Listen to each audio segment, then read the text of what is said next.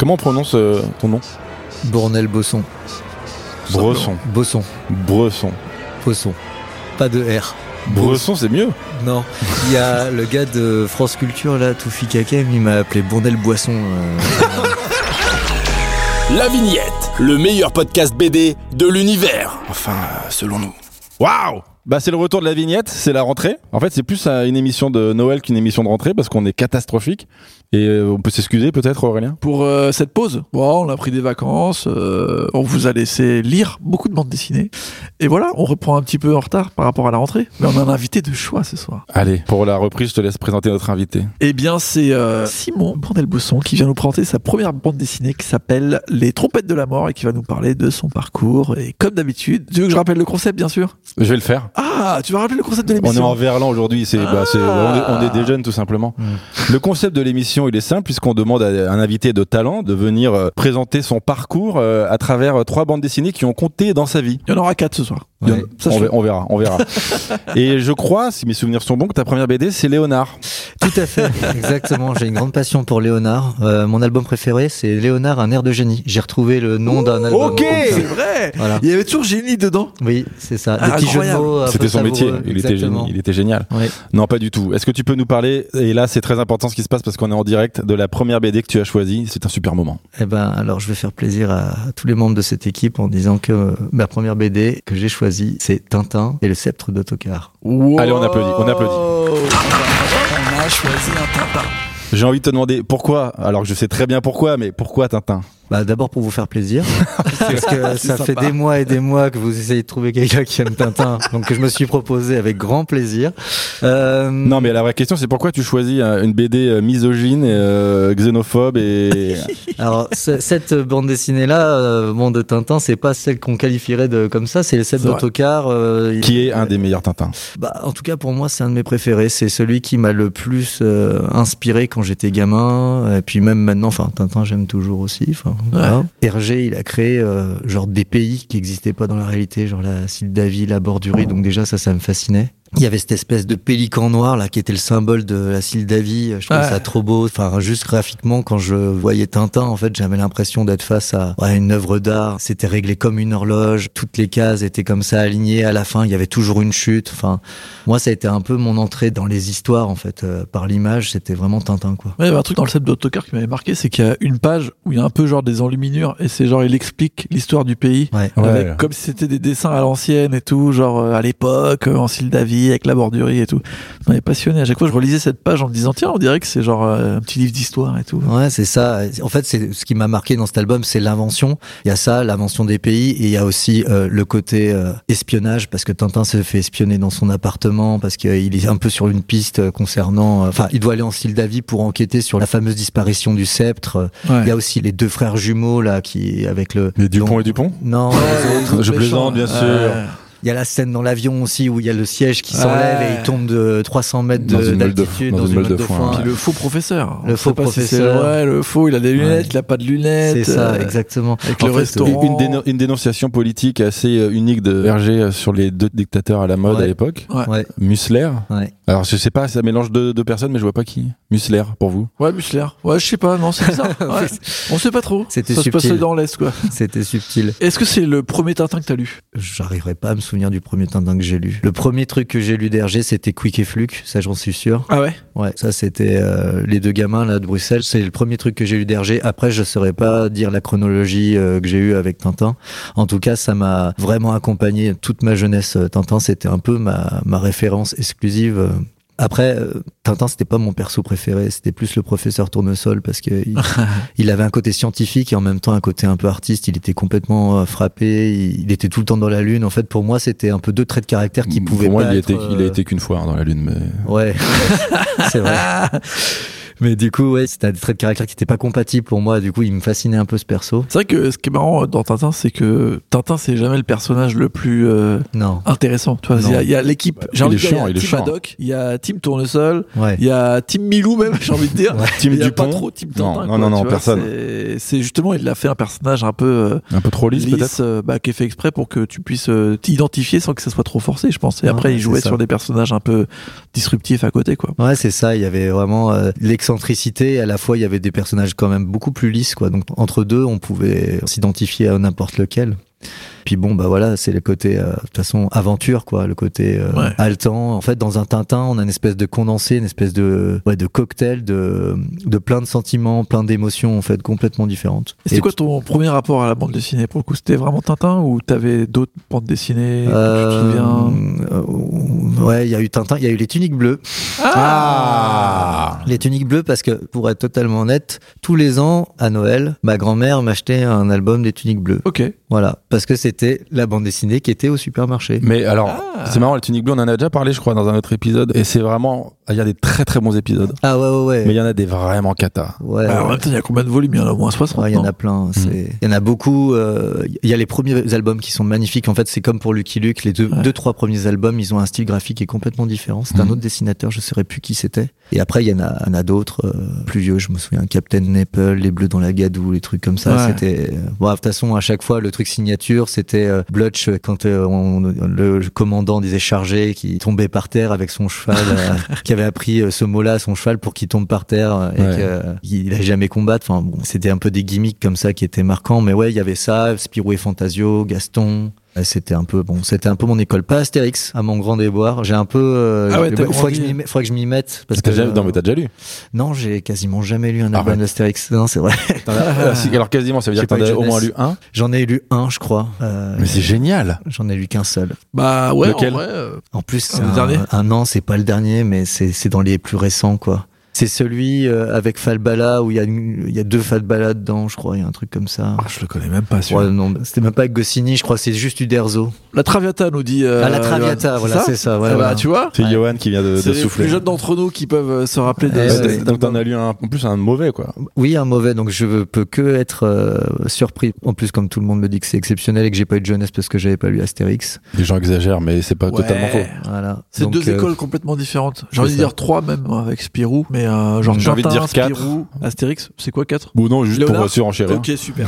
non, mais il y a quand même le côté Spirou, un peu franquin aventure et tout ça. Ouais, Tintin qui était un peu plus polissé avec beaucoup d'histoires, euh, beaucoup de décors et tout. ouais. Il y avait Joanne, Joanne et euh, Pierre-Louis aussi. Eh ouais, moi j'aimais bien Jean-Louis Perrin. Ouais. Mais là, on, là, on est, dans- on est quand même dans la grande école Ouais, du franco-belge. c'est l'école de la bibliothèque, ça s'appelle. Ouais, c'est quand j'étais gamin, bah, en fait, euh, les BD, c'était genre, j'en avais quelques-unes, mais pas beaucoup. Et en fait, euh, c'était vraiment la bibliothèque. Et la bibliothèque, ben, voilà, c'était les vieilles BD un peu cornées. euh, Et on va pas se mentir, c'était quand même euh, beaucoup la BD franco-belge. Ouais. euh, Il y avait, enfin, T'adorais ça, la BD Ou Ouais, c'était ouais, juste un petit hobby Ah, non, non, non, moi la BD, en fait, j'ai eu plusieurs phases avec la BD. Quand j'étais gamin et ado, la BD, c'était un peu ma life. Et après, j'ai un peu mis ça de côté pendant longtemps. J'étais lecteur, mais je faisais pas forcément de BD. et tout Tu dessinais pas? Enfin, si, je dessinais beaucoup, mais pas de la BD.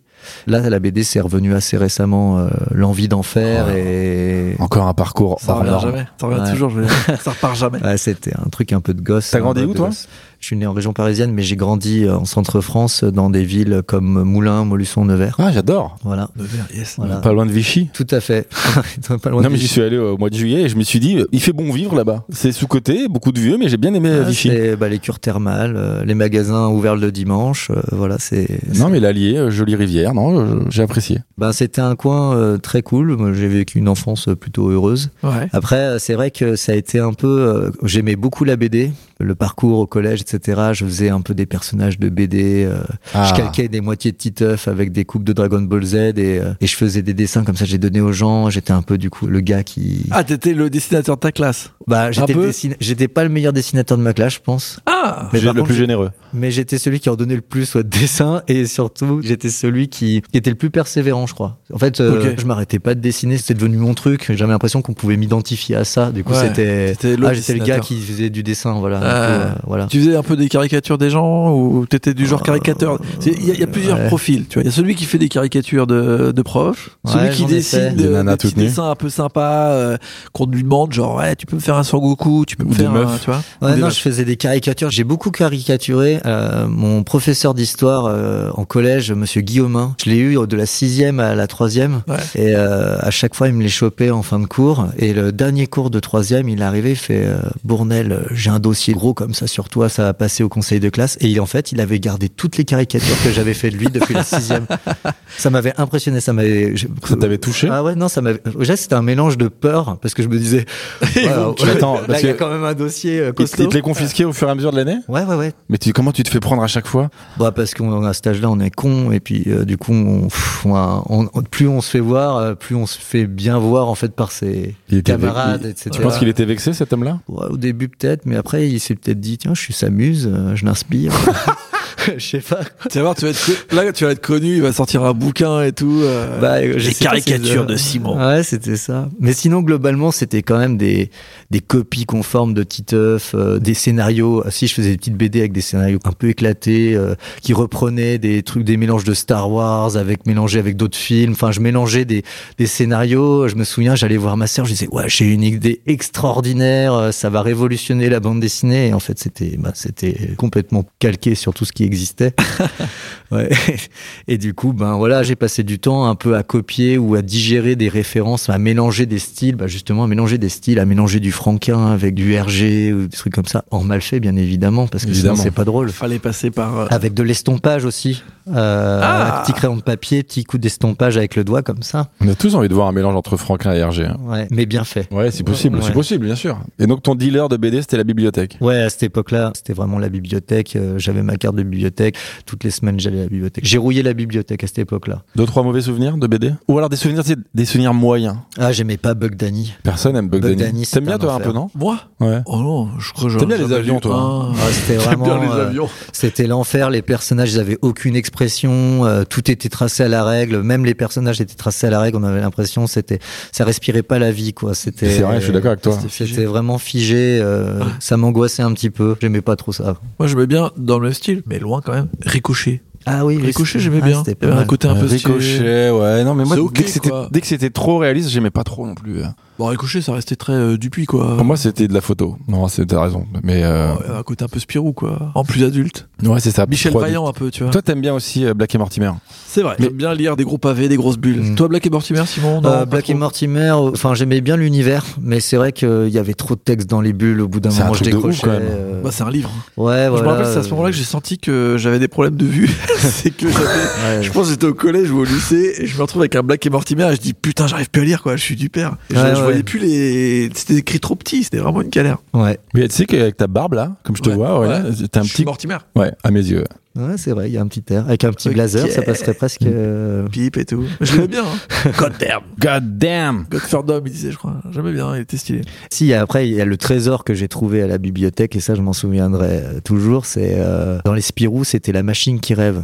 Ah ouais, ça c'était les dans les Tom et Jean-Ry là. Voilà. La en machine fait- qui rêve. ouais. ah, avec Champignac? Ouais. Non, c'était avec Cyanure, non Non, alors, en Ah, c'était fait, celui d'avant. En fait, c'est un album de Spirou où euh, le style de Spirou est pas respecté. C'est un Spirou dessiné de manière réaliste. Ah, je l'ai pas lu ça. Ouais, c'est pas euh, Tom et Jean-Ry alors. Si, si, si. Si, c'est eux, mais Ouais, c'est Tom et c'est ce que je à voulais dire. l'époque, à l'époque, ça se faisait pas du tout. euh, Ça cassait complètement le genre de la bande dessinée. C'était un espèce de Spirou dessiné à la manière de Soda. Ah, Ah. j'adorais ça. C'était vraiment très très stylé. Et là, ça m'a ouvert un peu d'autres horizons. euh, je me suis dit tiens, on peut faire ça, on peut casser un peu les codes. Aujourd'hui, il y a plein de sorties où euh, il y a plein d'auteurs qui reprennent des voilà des, des Ouais. marronniers de la BD, etc. Et du coup, ça se fait vachement. Mais à l'époque, ça se faisait pas de réinventer un peu une figure comme ça, un peu classique. Tu reprendrais Spirou si on te demandait?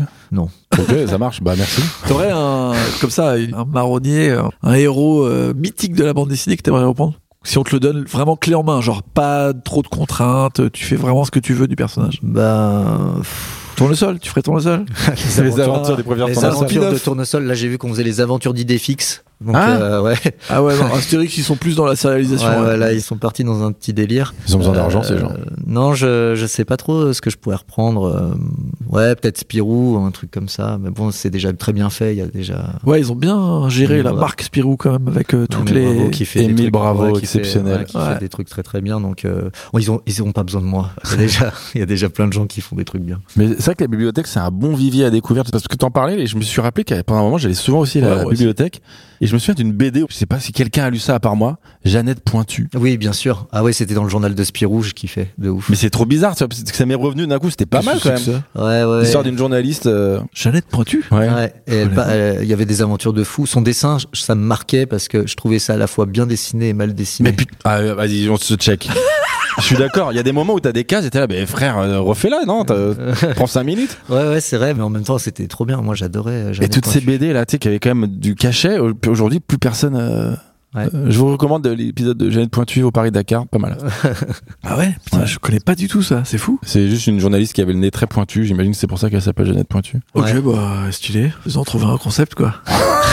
Et moi, je me rappelle, euh, je faisais vachement les, tu sais, les marronniers un peu à l'ancienne quand j'allais à la bibliothèque. Je me tapais genre les Cédis de l'épervier, Hmm. euh, Ah. les baladins du vent ou je sais pas quoi. Il y avait pas un truc comme ça. Euh, Les passagers du les vent. passagers du vent, exactement. ouais. Ouais. Je me tapais ça, tu vois. Je kiffais pas de ouf, mais euh, il y avait un truc que j'avais kiffé, c'était la caste des métabarons.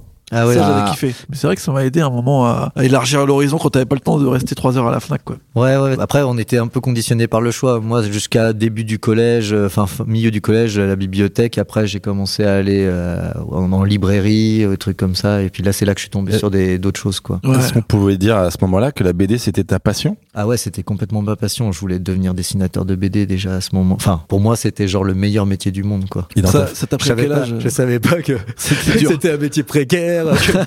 tout C'est cata, hein, c'est horrible. hein. Non, mais je- euh, c'est resté assez longtemps. La fascination de la planche, de l'original, tout ça, Ah c'était ouais, c'était un truc qui est arrivé très très rapidement. Par contre, euh, le C'est le dessin, premier métier que tu voulais faire? Ouais, je pense, mais en fait, je le cachais un petit peu parce que euh, mes parents ils disaient ouais, il y a pas de débouché, ce fameux mot débouché là qu'on dit, qu'on entend Débouché. toujours. J'ai jamais, jamais été aussi vrai que, que pour euh, dire, dessinateur mais- de BD. Oui, oui, oui, c'est clair, c'est clair. Et puis bon, c'est assez abstrait pour des gens qui sont pas forcément dans le milieu artistique. C'est vrai que quand on commence à parler de ces carrières-là, ça fait toujours un petit peu peur, surtout aux parents. T'as pas du tout grandi dans un milieu artistique, tes parents, ils faisaient pas de... euh, non, non, non, ils étaient pas dans le milieu artistique et du coup, euh, c'est vrai que quand on est jeune, on a le temps de changer dix fois d'idée, quoi. Bien sûr. Et euh, ouais, la BD, c'était quelque chose que je voulais faire, mais je le disais un petit peu en secret. Et puis surtout qu'à cette époque-là, je dessinais. Enfin, je me trou- je croyais que je dessinais bien, mais je dessinais pas bien du Ouais. tout. Quoi. Euh, je dessinais des femmes avec des coups énormes. Enfin, des, Des coups énormes Ouais, je- Mais hyper chelou. euh, des, des proportions euh, complètement euh, mal faites. Mais euh, euh, oui, c'était un accident. Tu... enfin, Bah oui, c'est que je maîtrisais pas du tout euh, les choses, quoi. Je faisais beaucoup de détails pour compenser, du coup. Je faisais plein de traits, comme ça. Mais ta famille, la BD, c'était pas leur truc ou?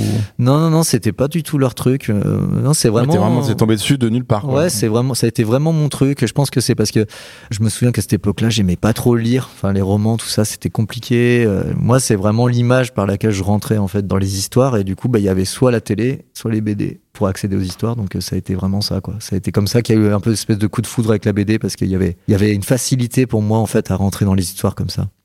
Eh ben merci. Non, J'étais en train de rebondir sur ça. mais- Et pour le coup, tu penses que c'est vers quel âge que t'as fait tes premiers dessins et tes premières bandes dessinées? Bah, ça a commencé tôt. Au collège, avec mon pote Fifou, on, on avait essayé de reprendre euh, Bob Moran. On savait même pas que c'était une BD, en fait. On avait pris de la, La chanson? La chanson. en fait. Ah, bah, dit, ouais, ça vraiment va, mal tombé. Ça va être exceptionnel. On va faire une BD qui s'appelle Bob Moran. Ça reprend la chanson. Tout le monde aime Bob Moran. Et en fait, quelques années après, on a découvert que c'était une vraie BD. On n'avait rien compris. Ah, C'est très drôle d'avoir pris vraiment le, le seul euh, personnage Ouais, de chanson qui est déjà un personnage de BD. complètement, euh, complètement débile. Il y a, avec mon pote Fifou, on a fait quelques albums comme ça, un peu grandioses, hein, oui. euh, Vous aviez, pour coup, t'avais un collègue euh, qui était Ouais, dans le même genre et tout C'était mon acolyte en fait. On était tous les deux super fans de BD. On adorait Tintin. Et en fait, on passait des journées à parler de Tintin. euh, on collectionnait des figurines et tout. Ah ouais Ouais, ouais, on était, on était Figurine chaud. de Tintin euh, Ouais, ouais, tout ce qu'il y avait de Tintin, de la vaisselle, n'importe quoi. On était des tintinophiles. Là. Ah ouais me rappelle, ouais, ouais, ouais, Après, ouais. on pourrait se faire un quiz Tintin, ça serait cool. Ouais. On a déjà fait un quiz Tintin? Ah, je crois pas. Alors comme ça, t'étais un tinophile Voilà, ouais, c'est une drôle d'espèce. Non, mais oui, quand j'étais. Mais tu te considères comme un tinophile Bah non, plus maintenant, mais quand j'étais ouais, au collège et tout ça, j'étais fan de Tintin. C'était mon, c'était mon héros, quoi. Donc je collectionnais euh, tout, euh, tout ce qui avait à voir avec Tintin. Avec Fifou. Avec Fifou. ouais, Avec Fifou, euh, Fifou, si tu nous entends, j'espère que ta collection de Tintin est toujours intacte et que tu as a- vous avez toujours des contacts vous- Il est resté dans la bande dessinée, Fifou Euh, ou pas? Non, Fifou, il, si, Fifou, il est toujours lecteur de bande dessinée. Ah, Ok. Ouais, ouais, il aime bien la BD. Et donc, est-ce que vous étiez un peu à part euh, Là, on est quoi On est au collège? Ah oui, oui, bah ouais, on était un peu weird du coup. Vous étiez dans votre monde et- Marrant ça. Non, non, non. Fan de en- Tintin à Moulin, tu m'étonnes. En vrai, on, on était fan de ça, mais à côté de ça, on était sociable. On allait jouer au foot, euh, on sortait, on parlait aux gens. On n'était pas non plus dans notre bulle, hein, euh, sans faire mauvais jeu de mots. Moi j'ai bien aimé. Ah, Voilà. c'est bon, ça. ça. C'était vraiment une blague de daron, voilà. Bah, on Non, la fait. vignette, mec. Euh, non, non, non, c'était, c'était un peu notre petit truc à nous, c'était un peu notre petite passion, voilà, euh, qu'on avait. Mais bon, après, on n'embêtait personne avec ça. Ça restait un petit peu notre, notre petit jardin secret, quoi. Voilà. Est-ce que vous mélangiez ça avec euh, aussi le cinéma, drogue, euh, les séries, la musique, euh, enfin tous les autres trucs culturels qui pourrait y Euh, avoir euh, Avec le cinéma à mort, ouais. Ouais. Ah, on était à fond dans le cinoche, euh, enfin tout ce qui était blockbuster, euh, années 80, années 90, on était à fond Quelle là-dedans. période. On était aussi dans les nouveaux trucs, euh, les, les Star Wars, les Harry Potter, on était à fond là-dedans. hein. C'était fin 90 début 2000, c'est à peu Ouais, près ça cette c'était période. fin 90, début 2000. Et puis avant ça, ouais, euh, les films avec Schwarzenegger, Last Action Hero, les trucs comme ça, on était, Ouais. à- on était à fond là-dedans. Qui ont un Euh, côté un peu BD. Ouais, Ouais. voilà, c'est ça, c'est que c'était un espèce de complément. Les Terminator, euh, enfin les. Après, il y avait, ouais, il était une fois dans l'Ouest. Enfin, il y avait quand même des, des, des, des mélanges de références. Hein. C'est- Il y avait était une fois dans l'Ouest. Ah oui, non, pardon. Je Ouais. quoi, Wild West de Will Smith? Non, ouais. ah ouais, par contre, euh, Fifou est un très très grand fan de, Ouais, ouais, de ouais. Wild Wild West euh, Ah et de Men in Black aussi, voilà. Bah, Je- moi, je je- kiffe, hein. je- Ouais, Wild West, tu kiffes Ouais, franchement, ouais. Moi, Kevin Klein est bon dedans. Puis moi, je trouve qu'en vrai, il y a un délire, euh, tu sais, un peu steampunk là, comme il disait, genre en Mm. mode, euh, c'est un peu de Ouais. la de la fausse technologie euh, vapeur là. J'aimais bien moi ça. C'était un peu Ouais, Jules Jules Verne. Oh là là, on est, on est, on est, on est des frérots, C'est quoi. incroyable. Est-ce qu'on se ferait pas un, un quiz Tintin? Parce que toi, t'es tintinophile un peu, Aurélien, quand même. Ouais. On va, qui, qui tellement, pose on va perdre tellement de gens, ça va être terrible. Vrai. alors Oui, on est, ils ils seront au moins 18. A priori, Instagram. de- Tu peux nous faire un petit quiz, euh, Johan? C'est préparé cette émission. hein. Heureusement Oh la que c'est monté. hein. Ah, vous avez prévu un quiz Tintin en Non, fait pas du tout. On vient, on d'improviser. Ah. Tu sais que c'était un truc qu'on faisait à l'époque euh, quand on dînait le soir avec ma famille. Mon frère et mon père, ils me posaient des questions sur les Tintins. Ah, mon père, il faisait ça. Et si je répondais Quand mal, il on me, tapait, il me tabassait. c'est faux, bien sûr, c'est faux. Ok. Euh, dans ses aventures au Congo, comment Tintin se débarrasse-t-il du léopard? Ah, on commence direct par les pires trucs. Euh, le léopard. Ah, moi, je me rappelle pas. euh, si, si, si, si, si. Euh, Attends, c'est dur. Euh, Mais après, c'est vraiment la BD qu'on n'ose il pas lui, trop il lui relire. coupe la queue, non C'est pas ça Ouais, il le bute, Il le bute, c'est ça la réponse? Je crois. hein. Mais enfin, c'est il la question. pétard- il met un pétard sur la queue. Ah oui, non, il y a pas ça. Ouais, c'est ça. sur la Je queue pensais qu'il lui coupait la. Il lui fait, il, il déguise sa queue en serpent. Il y a un truc avec la queue. Il lui fait manger une éponge, puis lui Ah, fait boire de l'eau. Ah oui, c'est vrai, l'éponge. C'est horrible d'ailleurs. Hors sujet. Tout est horrible. Non, mais cet album est nul. C'est une très mauvaise question, Johan. Mais on adore Ouais, c'est part pas l'orthographe de leur nom, qu'est-ce qui différencie Dupont et Dupont La La moustache. Il y en a une qui est droite, du pont D, et il y en a une qui est tirée, du pont Dupont T. Sur quel bateau Tintin s'embarque-t-il dans l'étoile mystérieuse Le L'aurore. carabou de Non, l'aurore, l'aurore, l'aurore. Ah, Oh, il est bon, il est bon, il est Ah, chaud. oui, c'est ça. Ah, tu Eh, t'es précipité. Bah, Par contre, t'as été très euh, rapide, Simon. Ouais, parce que je me suis Tu te prends pour qui en fait? Je sais pas, là, je, je suis en train de m'envoler là. C'est lui qui est chaud, en vrai. Nous, on est nuls. Sur la couverture de cette boule de cristal, quel personnage est en lévitation? Retourne au sol. Si, C'est la si, mo- si, si, si, c'est Ah, Tournesol, ouais, c'est. Tournesol, t'as raison. Ouais. Oui. Pas très dur celle-là. C'est pas, le- professeur Cyclone. C'est le professeur Tournesol. C'est le prof- ouais, c'est Euh, professeur Cyclone aussi, je Et crois. il y a aussi euh, Bergamote. Ouais, professeur Bergamo. J'adorais Bergamote. Ah oui. C'était mon gars. D'ailleurs, C'est mon gars, qu'est-ce que tu racontes c'est quoi le, le prénom de Bergamote Ça, c'était le grand truc de trouver les prénoms. Waouh. C'est Hippolyte. Exactement. Ah oui, putain. Hippolyte Oh. Bergamote. Et ouais, mon gars, on s'invente des questions un peu plus compliquées que les tiennes. Hein, Et Trifon Johan. Tournesol. Quel commerçant a un numéro de téléphone proche de celui du château Le sans eau. Sans eau. La- le- la boucherie sans La eau. boucherie sans à eau. Paris. Il y a une librairie BD qui s'appelle la librairie sans eau. Bah, Ah c'est ouais bah, c'est bien vu. Ouais, c'est stylé. Très très bien vu. Ça aurait été mieux si ça s'appelait la boucherie, mais euh, personne n'aurait rien compris. Ouais, c'est vrai. ça s'appelle la boucherie sans eau. Euh, je pourrais avoir un steak Non, par contre, on vend des livres, mais on comprend rien. C'est quoi ce délire? En même temps, ça marche. Ouais, ça serait un bel hommage. Ouais, ça serait pas mal. Ce serait stylé. C'est juste que ça existe. Et à chaque fois que t'appelles euh, genre euh, un château, je sais pas quoi, tu tombes sur la librairie, euh, Sans la eau boucherie sans eau. Dans le sceptre d'autocar, quel, Ah, attends, ça Oh c'est que toi là qui réponds. quel objet utilise Dupont et Dupont et Tintin pour simuler le vol du sceptre Ah, c'est un appareil photo à soufflet. Non. Ça, Alors, c'est je, la- peux, ça, je le- donner les, je peux donner. euh, C'est une branche. Mais non, c'est un bout de bois. Ah oui, non, c'est la branche, mais qui fout dans l'appareil photo à soufflet. voilà. Oui. Oui, voilà, oui, pardon, excuse-moi, j'ai compris. Quel est, qu'est-ce qui permettait de projeter le truc Ouais. Non, mais la, pression, euh, je, je la comprends. ouais, ouais, et... je me suis planté. D'ailleurs, c'était grave le mystère de la chambre jaune, ce truc. Parce qu'ils arrivent et ils se disent, bah attends, tout est fermé. Et ils ont Ouais, réussi à balancer le sceptre. Et tout le monde dit, genre, mais comment c'est Et possible? comment Tintin découvre euh, la supercherie? À quel moment? Parce qu'en fait, il regarde dans la dans l'objectif de l'appareil photo, il appuie sur le truc et en fait, il salue. Non, mais comment il a l'idée de, de... Ah, Il passe devant une vitrine et il fait Ah, Mais oui, bien sûr ok, d'accord. Tu te souviens pas? Non, je m'en souviens. Regardant les petits canons euh, de jouets qui balancent des petits. Ah oui, oui, oui, c'est vrai. Bien vu. Quel chef-d'œuvre Il est bien celui-là. Je vais le relire, tiens, Moi aussi. ce soir. Dans mon dans mon exemplaire à 400 balles là, que j'ai- je me suis ruiné l'année dernière. T'as un exemplaire à 400 balles, toi? Tous les mois, j'ai mis énormément d'argent dans des, des vieux Tintins que je n'ose pas lire parce que j'ai peur de les abîmer.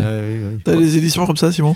Non, non, non, mais j'ai acheté les éditions pas chères euh, des premiers Tintins, euh, le Lotus bleu, la Tintin en Amérique, là, avec le style un peu cartoonesque. C'est Ah trop bien. Et ce style, il est Ouais. vraiment, Ah ouais. c'est un feu, c'est trop bien. Ouais, Je vois ouais, pourquoi il les a refait après. en vrai. Ouais, bah, parce que c'est. Mais c'est trop bien aussi. Mais, Oui. l'ancien style, c'est vraiment, ça tue, quoi. Ouais, bah ouais, ouais, ouais. Mais je pense qu'à l'époque, on lui disait pas ça. On lui disait ton nouveau style tue. Par contre, l'ancien, il est peut-être, euh, voilà. Ouais, Mais- Après, qui peut aller c'est voir. RG et lui dire, eh, tu dessines pas ouf, quand même. Non, mais ce style-là, il est vraiment très très beau. hein. En plus, si tu regardes avec les autres dessinateurs, euh, par exemple, tu prends aussi, euh, comment il s'appelle, euh, celui de Lucky Luke, là, Maurice. Maurice, ouais. Ouais, c'est pareil, ses premiers albums aussi, Ouais, c'est très Avec les longs bras et tout, c'est- c'est vrai, c'était que ça brille un peu. manteau et tout. les c'est- Il y a un côté un peu cartoon comme ça. Petite question, Johan, ou quoi, là? Petite dernière, allez. Allez, ouais. Comment s'appelle le chien de Tintin? Parmi ces personnages, Hergé n'est pas le père de Oh. Tintin et Milou, cadeau. Quick et Fl- Flupk, Luc, ouais. Josette et Joko, Bah, c'est le dernier. Godefort et Dom. Bah, c'est le dernier. C'est le dernier. Godefort et Dom. Facile. D'ailleurs, je suis en train d'acheter les Josette et Joko, édition originale, parce qu'évidemment, elles sont beaucoup moins chères que les Tintins. Je sais pas si c'est une facile ou une difficile. Que signifie le coq de coq en stock? C'est Ah, l'esclave, c'est les esclaves. Les esclaves, ouais, qui sont dans la. Et bah dans la bravo, bah c'est une victoire de Simon, Bravo. Simon Je vais Gloire. applaudir euh. Magnifique.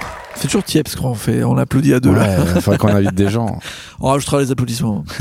et donc, euh, dans cette passion Tintin, avec Fifou, Fifou, il avait Euh, Tintin aussi? Ah, Fifou, il kiffe Tintin aussi, ouais. C'est marrant quand même. Hein. bah, tu vois comme quoi ça Parce que tout à l'heure, j'ai- j'ai- on parlait de Tintin avant que tu viennes, et euh, avec les jeunes qui bossent avec moi, ils disaient ouais, mais nous quand on était jeunes, Tintin c'était pas à la mode. Je fais mais moi non plus. J'avais. Bah ouais, Hergé était déjà mort depuis, je sais pas, Bah oui, depuis 5 15 ans. ans, 6 ans quand j'ai commencé à Mais, lire. euh, mais du coup, euh, je me suis dit mais c'est vrai que mes potes ils lisaient pas Tintin. Ouais, bah, Ah ouais. euh, moi, j'en connaissais pas beaucoup non plus, hein, remarque. hein. Ouais, c'est cyclique, hein. Bah, à mon avis, c'est toujours intemporel. De toute façon, Tintin, euh, on va pas se mentir, je pense que quand t'es jeune, tu vas pas l'acheter, tu tombes dessus parce que quelqu'un l'a, et en fait, là, c'est là que tu te dis, ouais, c'est cool, ou là, c'est nul. Enfin, voilà, moi, moi, moi c'est plus, euh, Tintin, c'est un peu un objet transitionnel euh, de génération, ça passe de génération en génération. C'est pas le truc quand on est jeune, quand même, où on, voilà, on va se dire, ouais, je vais, je vais au magasin, je vais acheter Tintin, quoi. Ouais. Et est-ce que t'attends avec impatience le 3 mars euh, 2053 Ah, ça serait ça encore, un 3 mars 2053. Pourquoi? Parce que Tintin tombera dans le domaine public. Ah, euh, non. Et ben voilà. Non, je voulais juste flex avec la date de la mort d'Hergé. Ah, c'était en 83 en effet. Ouais. Non, moi je pense qu'il faut laisser Tintin là où il est. Il est très bien. Il faut pas chercher à, à réinventer des trucs qui ont été très bien faits pendant une époque. C'est Mais- comme cette vibe de reprendre des trucs. Moi je suis. Enfin pourquoi pas, mais parce que c'est. Mais en même temps, Moi j'y on- vois un peu une espèce de pompe afrique. euh, Mais non, mais quand voilà, on parlait d'Emile Bravo et Spirou, c'est ça marche bien. Ah oui, là ça marche très très bien. Oui, j'avoue. Là je suis, je suis un peu. Et, dur, euh, mais- et l'autre très bon exemple, Mathieu Bonhomme et Lucky Luke, oui, c'est trop oui, bien. Oui, c'est vrai. Donc voilà, j'ai deux fois tort comme ça. C'est vrai que depuis, ils réussissent bien ce, ce petit. Après, c'est- non, mais, Mais bon, ce que pour je parler Mais d'Astérix, ce que je trouve c'est pas. dommage en fait à travers ça, c'est que le fait de faire ça, ça éclipse euh, la possibilité de créer des nouvelles choses, des nouveaux personnages quelque part aussi, parce que ça prend quand même beaucoup de place aussi. Ces albums en fait qui reprennent un petit peu des, des grands héros en fait de la bande dessinée. Et alors c'est très bien fait, je suis d'accord, c'est super, euh, c'est parfois virtuose. euh, voilà, on parlait d'Emile Bravo, moi j'ai adoré aussi, c'est super. Mais c'est bien aussi de créer des nou- nouveaux trucs. T'as Ouais, tout à fait raison. Voilà. C'est pareil dans le cinéma, moi je trouve que. C'est trop. vraiment- Oui, voilà. Le, le cinéma, on pourrait. Moi, ce que je regrette, par exemple, dans le cinéma d'aujourd'hui, dans la science-fiction d'aujourd'hui au cinéma, c'est que, en fait, la vision du futur, c'est toujours la même que celle des années 80. C'est Enfin, vrai.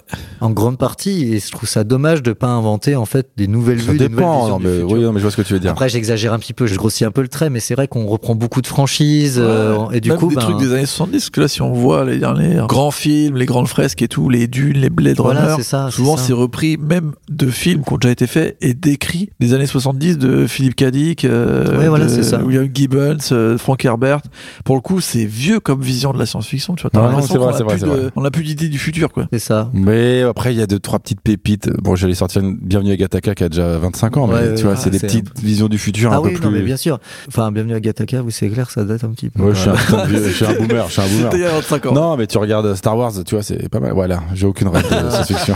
Non, mais oui, après, c'est, il y a, il y, y a- des exceptions, bien évidemment, mais c'est plus Non, mais que dans raison, dans, t'as dans- raison, dans ce qui est dans le, du domaine un peu grand public et blockbuster, c'est vrai qu'on a du mal à se détacher un petit peu de ces franchises euh, et, et voilà, je trouve ça un peu dommage de pas laisser la place à des nouvelles choses comme dans les années 80, on inventait des choses. Bah ouais, on grave. inventait des franchises en fait dans les est-ce que- 80. Maintenant, On les inventait Stallone, on Est-ce que c'est pas parce qu'on était jeunes dans ces années-là qu'on a cette impression-là? Non, moi je pense que c'est lié aussi à un état d'esprit. euh, en fait, euh, il y a 20 ans, je pense que c'était un peu le moment de tous les possibles. Et aujourd'hui, je pense qu'on est un petit peu tourné vers le passé parce qu'il y a un peu une peur du futur. Il y a un peu des voilà des considérations et des comment dire des, des pensées un petit peu voilà qui C'est la sont. nouveauté? Ouais, je sais pas. Il y a un- peut-être un truc comme ça. On a un peu plus de mal à, à envisager le futur comme quelque chose de réjouissant et pas comme quelque chose qui fait peur ou qui est comment dire euh, une dystopie, quelque chose en fait qui Ouais. voilà où la technologie va nous bouffer, etc. Un ou- truc plus d'aventure. euh.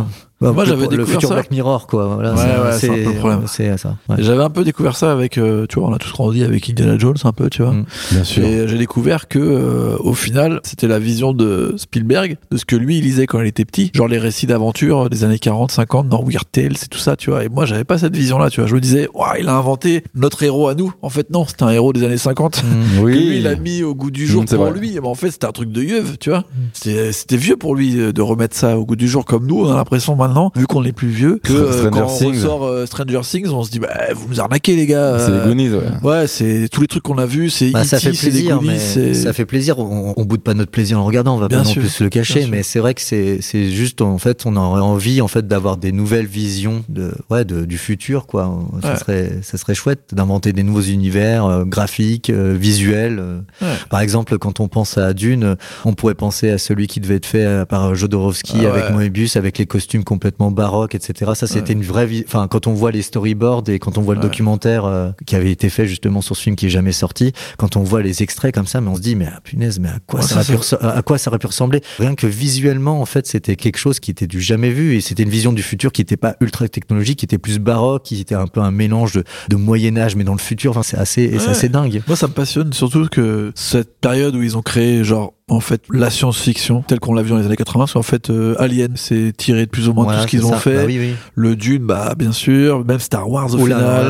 ouais. Euh, Il y a plein de trucs qui ont été repompés, finalement, de la bande dessinée qui se faisait à l'époque de Metal Hurlant, tu vois, dans les bah, années la- 70 en France, c'est le, c'est la BD qui a été, comment dire, réalisée à la suite du fait que le, le film Dune n'a pas été, pas, Ouais. pas été fait. Ça a été un petit peu une- un, un Dune alternatif finalement. Ils ont mis un peu tout ça là-dedans. Et ça a créé un chef-d'œuvre euh, de la bande dessinée euh, moderne, quoi. Ouais, puis c'est fou que c'est c'est eu autant d'impact, je trouve, auprès de Ridley Scott, euh, Ouais. Spielberg, euh, George Lucas. Enfin, en fait, ça a nourri leur euh, Ouais. leur euh, imaginaire. Tu vois, il y avait plein de trucs qui étaient là, mais en fait, c'est bah pour la plupart des Européens, genre euh, Moebius, euh, genre euh, une sorte de, de groupe comme ça de gens qui dessinaient, euh, qui faisaient des Ouais. trucs de fou. Il y avait Mézières aussi, tu vois. Moi, ce qui me fascine encore plus, c'est que je suis allé, enfin, Giger, donc le gars qui a créé Alien, eh ben, il habitait euh, dans une ville euh, À en Bulle. Suisse qui s'appelle euh, Gruyère.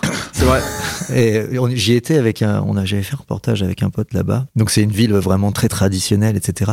Il y a un musée du coup qui lui est dédié avec un bar avec des Des monstres. des- non, ouais, des monstres et des trucs, des squelettes, des sièges de dingue. Et c'est là où on se dit, punaise, le gars, il a, il a vécu ici au milieu des pâturages, Ouais. au milieu des fromages, etc. Et il a réussi à inventer un monstre comme Alien. Ouais. Comment il a fait, quoi? Enfin, c'est complètement euh, Surtout- décalé, incroyable, quoi. Puis ouais, c'est vraiment le, tu sais, l'impact que ça a eu pour te dire que ça devient une franchise énorme. Maintenant, tout le monde sait ce que c'est Ouais. Alien et c'est un mec qui a inventé ça en faisant, euh, je sais pas, une espèce de sculpture moitié, euh, moitié, euh, dégueulasse. c'est Mm. bizarre et tout. Et lui, il disait c'est ça le futur. Enfin, Ouais. tu sais, ils avaient Horrible quand même monstre, des visions Alien. de ouf. Ouais, c'est ça. Et donc quand même, t'avais euh, une appétence pour la science-fiction aussi avec Fifou à l'époque euh, quand Ouais, au collège. euh, tu veux dire, tu vas dire Bah, je Fifou vais dès que tu peux. Le prochain album, je vais le faire avec Fifou, c'est sûr et certain. Allez. Maintenant, je suis obligé. euh, ouais, non, mais on était, ouais, on était sur tout ce qui était en fait nouvelle vue, un peu voilà du futur, euh, même du présent. hein. C'était tout ce qui était un peu exotique, euh, qui était en rapport avec l'aventure, euh, le côté un peu haletant, etc. Nous, on, on vivait pas par procuration par rapport à ça, parce qu'en fait, en plus, cet imaginaire-là, on essayait de l'intégrer dans notre propre vie. On, Ouais. on se faisait des cabanes, on partait avec des pistolets à eau à, à 2 heures du matin dans les rues de Moulins et il y a des il y a des fois des fois à minuit on croisait des gars du collège qui étaient avec leur scooter qui nous voyaient habillés déguisés, ils se disaient mais, mais c'est quoi ces tocards et tout? non mais nous on vivait on était un peu dans un délire, on Ouais. vivait on vivait le truc en plus de les lire, de regarder ces films là, on, on les vivait quoi, on nourrissait un peu notre imaginaire avec euh, avec ça.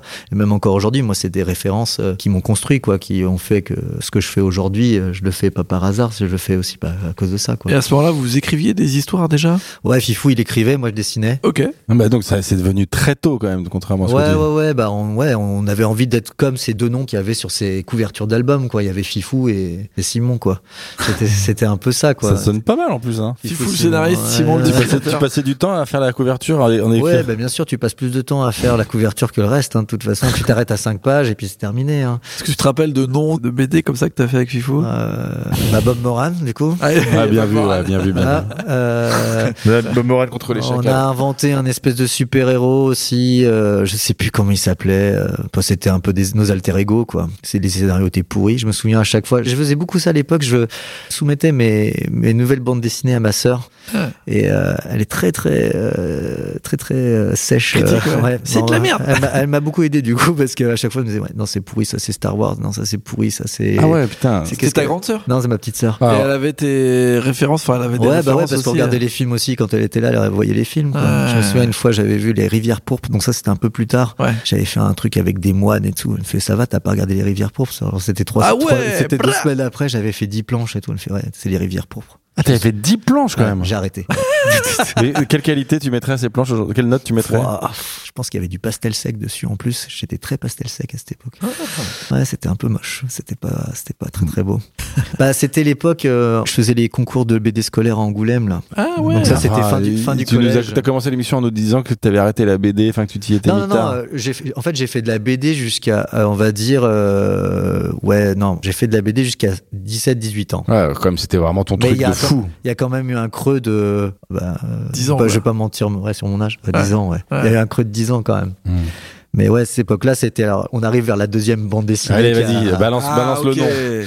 Donc, euh, le, le nom, c'était Scorpion, le Scorpion de, de Marini, d'Enrico Marini. Et ben, de- je l'ai jamais lu. Ah ouais? Voilà. Bah, c'est une grosse série, on en parlait un petit peu en off, mais Marini, moi j'ai beaucoup lu aussi quand j'étais jeune, qu'il avait des, il avait des bonnes euh, morphologies euh, en termes de dessin. Alors oui, bah, en fait, euh, c'était la BD d'ado euh, par excellence. On va Comment dire. tu découvres Marini? En fait, je découvre Marini avec mon argent de poche. Euh, Ah. Ouais, ouais. En fait, je vais à la librairie du coup. euh, donc c'était début du lycée. Je pense que c'était seconde ou un truc comme ça. Je vais à la librairie Edier euh, à Moulins du coup là. Et euh, je tombe sur les albums un peu plus, c'est rangé un peu plus haut là dans les Ouais. rayonnages. Là, voilà. Et du coup, bah il y avait Marini, euh, donc euh, dessinateur italien euh, qui dessine du coup le Scorpion ou Rapace. Voilà, Ouais. c'était un peu son ou le Gypsy aussi. Ouais. Ah, Gypsy, mais ça, je l'ai lu, ça, par contre. Voilà. Et c'était, euh, Desberg. C'est un truc dans, euh, apocalyptique. euh. Un peu, ouais. Il a un énorme camion. Ouais, il y a- il y, a une route qui traverse toute la planète. Oui, ouais, c'est ça, le premier c'est Ouais. un cercle polaire et tout. Et lui Ah, c'est un peu lui, le gars, il prend de l'argent et puis il fait un peu tout et mais en fait au final un bon cœur. Ah, mais il est bon, il, est fort. Ouais, alors il est Super dessinateur. C'est un super bon dessinateur. Moi, en fait, à cette époque-là, du coup, j'avais une ambition de dessiner beaucoup plus réaliste. Donc, euh, parce que je dessinais un peu, par rapport à mes références que je vous ai dit avant, je dessinais un peu plus, voilà, plus euh, semi-réaliste ou pas Ouais, du tout réaliste, un voilà, peu. claire, etc. Et moi, je voulais vraiment apprendre euh, la couleur et euh, le réalisme. Et du D'ailleurs coup, par rapport euh, à ça, t'avais pris des cours de dessin? Alors j'ai jamais pris de cours de dessin. Par contre, j'ai pris des cours de couleur justement en Ah, réaction à cette découverte avec Marini, parce que Marini fait Des quelque cours de couleur Ouais, bah ouais, de la couleur pour apprendre à faire de la couleur, quoi. Et j'avais pris des cours euh, dans un atelier. euh, j'avais appris le pastel sec Ah, et l'aquarelle. euh, L'aquarelle parce ah. que Marini faisait des couleurs directes. C'est. C'est Ça, quelque c'est chose. quand même un délire. hein. C'est quelque chose qu'on fait plus beaucoup dans la bande dessinée, qui est quelque chose de, de fou, quoi. C'est très, c'est Très c'est- virtuose. hein. C'est virtuose, c'est Black Sad, c'est, euh, Ouais, voilà, Black- c'est ça. C'est même c'est- genre, c'était- C'est vrai qu'il avait des couleurs hyper euh, ça chaudes, ça, ça fortes. me fascinait. Moi, j'étais fasciné. J'ai faisais que du noir et blanc et ça, ça a commencé à me fasciner à partir de ce moment-là. La couleur, euh, le, voilà, avec l'encre de Chine, etc. L'espèce de rituel, voilà, d'ancrer sa planche, de la mettre en couleur ou inversement, d'abord la couleur ensuite. C'est très satisfaisant à, à regarder ce genre de bah process. voilà, hein. c'est ça et c'est un truc qui est très Ces très originaux, ils étaient incroyables. voilà. Et du coup, ben en plus, bon, bah, Marini. Donc, euh, pour la faire simple, hein, euh, globalement, ces albums, c'était euh, un héros extrêmement musclé, euh, très intelligent. Je crois que le Scorpion, il est archéologue, il est très malin, il est Ouais. hyper fort au combat, il est beau gosse de ouf. Ça se passe en mode mousquetaire Voilà, et tout. donc, voilà, il est plus malin que tout le monde, il a compris tout avant tout le monde. Et euh, bien sûr, c'est un énorme séducteur. Et bien sûr, bon, l'adolescence, évidemment, et les belles femmes. Et du coup, bon, bah voilà, il y avait des scènes. euh, Beaucoup de scènes de sexe. voilà, il y avait, non, pas forcément beaucoup. Il y, a- Quelques-unes. il y avait toujours deux planches de sexe, un petit peu. voilà, Ah, quoi. il les a comptés, hein. Ouais, mais c'était pour ça qu'on les achetait, quoi. Tous les Ouais, ans, t'avais ta BD de Marigny, il y avait les deux petites planches de sexe, et puis bon, t'es ado, et du coup, c'est voilà, c'est. C'est pas comme acheter un Manara, tu vois. C'est, tu, c'est, ça fait Voilà. moins. Ah non, non, c'était. Moins gros c'est- porc. C'était pas. Tes euh, parents, déjà, tu vois, quand t'as 14 Bah, 15 les ans. Manara, tes parents sont censés les avoir déjà. Ouais. J'avais hein, le. Ah ouais le, Tes parents, le ils avaient le déclic. J'avais le déclic chez moi. Chez ma Ah mère. ouais. Et les 110 pilules, voilà, c'était mon petit instant érotique, mais c'est pas Manara. Voilà, bah moi c'était ma petite dose d'érotisme, euh, voilà, Ouais. c'était mon petit truc, euh, voilà, bah, comme ado, voilà, j'a- j'achetais ça et puis il y avait à la fois donc ce côté un peu érotique, voilà, que je venais chercher dans ces BD, mais par contre aussi j'étais fasciné par le dessin et puis, il y par, a un côté euh, film d'action aussi. Ouais, euh, voilà, c'est ça, c'est Bah, ça. Gypsy, pour le coup, c'est très Stallone, non? Il y a un peu, bah en fait, on peut dire que c'est Stallone parce qu'il y a un côté, c'est un routier, tu vois, euh, C'est qui un peu, ouais, qui fait du, je crois qu'il y a même, fait du bras de fer. C'est un peu over the top Ah hein, ouais, au début, tu vois. Ouais, c'est ça. Il se bat contre des gars, tu vois qu'il y a des références très euh, musclées, Schwarzy, Oui, euh, oui, Stallone, c'est quoi. c'est des, ouais, c'est notre époque, quoi. C'est notre façon. c'est Aujourd'hui, impossible que ce soit signé, quoi. Pff, Bah, si, je ça pense existe, ça les existe, dessins, tu ça peux, existe hein. toujours et ça, ça a toujours beaucoup de succès. hein. Mais Mais je pense- ils en sont au moins au 30e, non? Ouais, Au je pense qu'ils 20e. ont changé de dessinateur, mais oui, c'est vrai que c'est c'est pas c'est plus les bandes dessinées que je lis aujourd'hui en fait. Et là, mais et là, tu lis ça, tu te prends une tarte. Mais alors, plus euh, du coup artistique que scénaristique. Bah en fait, c'est un peu un mélange de tout. Je suis à la fois fasciné par le dessin parce que c'est assez virtuose dans le dessin quand même, il faut le dire. Mais par contre aussi, euh, je suis, enfin après, faut pas se mentir. hein, C'est oui, c'était, il y avait le côté un petit peu érotique, voilà, qui était un peu émoustillant et voilà. euh, Moi, j'ai- succombé à, à, ces- à ça en, en- en voyant ces bandes dessinées. Mais voilà, c'était l'âge aussi, c'était l'adolescence. On va pas se mentir. J'aurais pu mentir et sortir une bête de référence, mais j'ai préféré euh, la Ouais, moi, vérité. je suis totalement d'accord avec toi. Surtout Voilà. que moi, je lisais beaucoup euh, aussi euh, Marini, et euh, je trouvais qu'il avait un côté très, littérature de genre. Tu vois, Rapace, c'était un Oui. peu euh, style vampire. Voilà, c'est ça. Euh, Il y avait aussi l'étoile du désert dont on parlait Ouais, en ouais, off, qui un était western. un western, Ouais, qui était vachement, euh, vraiment littérature de genre.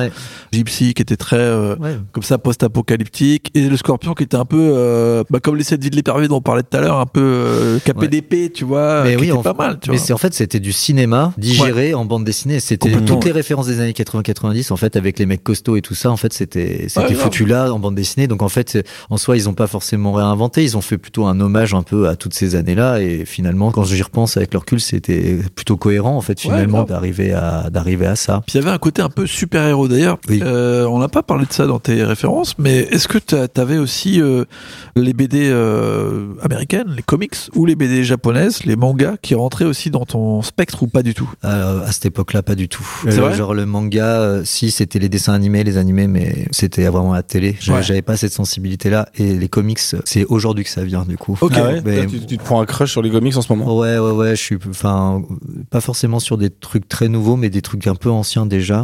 Ouais. En fait, là, je suis un peu en train de faire ma, mon éducation en manga et en, en comics. euh. Ok. Mais à l'époque, euh, c'était un peu une époque où quand même il y avait à beaucoup l'époque, de mangas. c'était BD, BD, à, non, BD à fond, euh, vraiment. euh, Franco-belge. Mais tu Franco- méprises le Franco- manga à ce moment-là un peu? Non, pas du tout. Non, non, non, c'est juste que j'ai pas, Tu t'es jamais retrouvé avec un j'ai- petit Dragon Ball dans les J'ai pattes pas la euh, référence. Bah en fait c'est marrant, mais c'est juste, euh, je sais pas, euh, l'appréhension de l'objet, tout ça, le fait de lire à l'envers et tout. Je sais pas, c'est pas un truc qui m'a. je, je, partage 100% ton Ouais. avis. Non, Moi, mais pour toi, c'était pas de la non, BD mais- en fait. Enfin, Bah- euh, comme toi, tu l'entendais. euh, C'est ça. Et puis je pense que c'est une époque aussi où, euh, enfin moi j'étais moins curieux, c'est-à-dire que Ouais, j'avais, j'avais un petit peu mes, mes, comment dire, mes, mes, mes standards et en fait euh, j'allais dans ma librairie euh, que j'avais et c'est vrai que je composais aussi avec ce qu'il y avait à disposition, ce que Bien ce sûr. qu'on me proposait. Et il y a- à cette époque-là, je pense qu'il y avait pas non plus énormément de titres euh, différents. Donc euh, j'ai fait aussi un peu avec la sélection de Monsieur Edier dans sa librairie à l'époque, quoi. Vous étiez devenu pote avec Monsieur Eddy ou pas? Non, non, je pense Jamais non. non, non, non, mais j'aurais j'ai acheté pas mal de BD chez lui, ouais. Du coup, c'était c'était un peu comme ça que j'ai découvert ouais euh, cet univers-là, et c'est ça qui m'a fait évoluer un peu vers le réalisme et qui m'a vraiment poussé à évoluer en dessin, à faire les concours à Angoulême, etc. Ouais. que t'en t'en as réussi ou? Ouais, mais alors il y avait le concours de la BT scolaire, mais j'avais gagné le prix. J'ai deux années de suite de, de c'était BD euh, régional, donc euh, c'était pas le plus gros prix parce qu'après il y avait national, donc c'était au niveau de la région. J'avais Ouais, gagné. déjà. C'était pas mal, ouais. Mais c'était c'était cool. J'étais trop content. Pour moi, ça voulait dire que ce que je faisais avait de la valeur. Donc déjà, c'était c'était beaucoup. Tu gagnais quoi? Qu'est-ce que tu présentais? Tu gagnais un cadre avec Un cadre. avec, Avec un prix avec un diplôme dedans. Ah Et tu gagnais une collection de bandes dessinées que personne voulait lire. Euh, genre la première année, j'ai gagné euh, les paparazzi. Oh. Oh, Voilà. les bâtards Tu les as lus? Ça, ça se Non, lit en non, vrai. non, je les ai revendus en brocante et j'ai eu après le- les Agatha Christie en bande dessinée. Oh. Voilà. Va- Bon, respect pour les dessinateurs, Oui, mais oui, c'est- dur quand même hein, de se retrouver. euh, Ah, C'est quand même de Bah, l'exploitation là. Mais, dis- mais disons que c'était pas forcément la BD. qui- Enfin oui, je juge pas le dessin ou même Ouais. le, contenu, mais c'est juste que à cette époque-là, c'était pas du tout, c'était pas du tout mon truc et Bien je ne retrouvais sûr. pas. Mais oui, oh, tu gagnais des BD et tout ça. Et Ok. en fait, euh, c'est trop cool parce que vraiment Angoulême, même si euh, voilà, c'était un prix régional et tout ça, ça m'a donné envie de. C'est ça qui m'a fait dire, bah en fait, ça veut dire que quand même ce que tu fais a un petit peu de valeur et du coup, faut continuer, il Ouais. faut persévérer. Et c'est là que j'ai commencé vraiment à, à dessiner vraiment comme un ouf. Genre, je dessinais tous les jours, tous les jours, tous les jours. J'ai vraiment bossé comme un comme un malade. Quoi. Et là, à ce moment-là, tes parents, ils se rendent compte que t'es Ouais. très impliqué dedans. Ouais, là, c'est là que ça commence à leur faire peur. Ah ouais Non, non, non, mais ouais, c'est à ce moment-là qu'ils se rendent compte que je suis à fond, puis eux, ça les rassure. Ils se disent bon ben, Mais c'est cool d'être passionné, d'avoir un fils passionné, voilà, ça doit un- il a sa passion, pourvu qu'il fasse pharmacien quand même. Mais Un pharmacien, c'était ça leur ambition pour toi Euh, ouais, bah, pharmacien ou avocat. Non, non, mais je caricature un peu. Mais c'est vrai qu'à l'époque, oui, euh, c'était un, un hobby que je faisais à côté, mais qui commençait à prendre beaucoup de place. Je dessinais beaucoup dans les cours. euh, Je Ouais. c'est comme ça que j'ai commencé à écouter un peu moins là, en classe, etc., Ouais. etc. Mais bon, après, j'ai quand même réussi à m'en sortir. J'ai fait mon parcours scolaire, euh, voilà, sans non plus des grands honneurs, mais je l'ai fait quand même à fond. Et t'as pas essayé d'adapter ton cursus scolaire à, au il y a un dessin, moment donné, il y à la a, y y eu la possibilité, mais c'est vrai que mes parents étaient pas d'accord. Du coup, j'ai fait un cursus général. C'était quoi, c'était quoi le- le- cette possibilité? Bah, c'était d'aller en seconde art appliqué. Oh merde. Ouais, bah, Tu, tu le regrettes aujourd'hui ou? Non, pas du tout. En fait, heureusement que j'ai fait ça. Je suis content d'avoir fait ça. J'ai fait une mise à niveau après, et en fait, euh, je pense que j'aurais été tout de suite le nez dedans, et j'aurais pas eu de recul en fait sur ce que je fais aujourd'hui. Je pense si j'avais pas fait euh, autre chose. Donc t'as avant. fait un cursus, un bac général. ouais, euh, bac général. Ensuite, Quelle spécialisation, si je peux euh, économique et social. Ok, c'est Voilà. la meilleure. hein, Voilà, c'est aussi. euh, les économistes, euh, les sociologues, la totale, alternative économique, très bon Le business. magazine. Eh oui, Voilà, le business, la revue de presse le matin.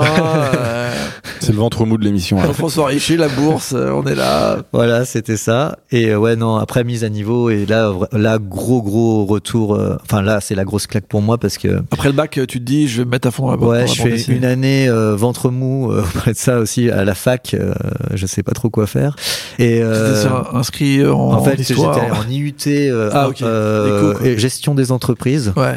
Ouais, Et au bout de bien deux loin de la BD. Voilà, au bout de deux semaines, euh, je suis en déprime totale. Du coup, je dis euh, bon, je démissionne. Du coup, j'ai démissionné. Je me suis inscrit à la fac d'histoire de l'art pour préparer les concours pour entrer en, en école d'art. Et là, vraiment, t'es dans une logique, euh, tu dessines, t'as tes histoires, tes Là, je me personnages. dis, je prends en main ma vie, je choisis ce que je veux faire. Quoi, déjà. Et- Mais tu veux faire quoi alors si tu veux plus faire de BD à ce moment-là? Bah en fait, euh, je me dis, je vais faire euh, parce que là, à ce moment-là, je me renseigne et je me dis, même si je fais pas de la BD, euh, je pourrais faire des logos, des illustrations, des trucs. En fait, je j'essaie de trouver en fait un ancrage réel dans le réel, en fait, dans le réel entre guillemets, mais dans une comment dire, le dans une- concret, quoi. voilà, dans le concret exactement pour pour me rassurer, pour euh, rassurer un peu mon entourage, pour me lancer là-dedans et puis pour me sentir euh, voilà serein que je puisse faire vraiment ce que je veux quoi. Mm. Tu penses qu'à cette période-là, tu dessines combien d'heures par jour? Franchement, dès que dès que je peux, je dessine. Je dessine tard et tout. J'écoute euh, ma chaîne IFI, euh, je suis à fond. Ouais. Non, franchement, je, je, je- dès que j'ai un moment, je dessine. C'est, je pense, que c'est l'époque, la période de ma vie où j'ai le plus, peut-être pas avec la BD là aujourd'hui que j'ai fait, mais c'était une époque où je faisais que ça, je faisais que dessiner. Et là, t'avais des personnages, t'avais déjà des histoires que tu développais. Non, je m'entraînais, je m'entraînais, je faisais, je m'entraînais. Ouais. Genre, euh, je, j'avais pas forcément d'histoire. Là, d'ailleurs, cette époque-là, ça pêchait énormément. euh, Il y avait plus Fifou. bah, il y avait plus Fifou, mon scénariste euh, fétiche était parti.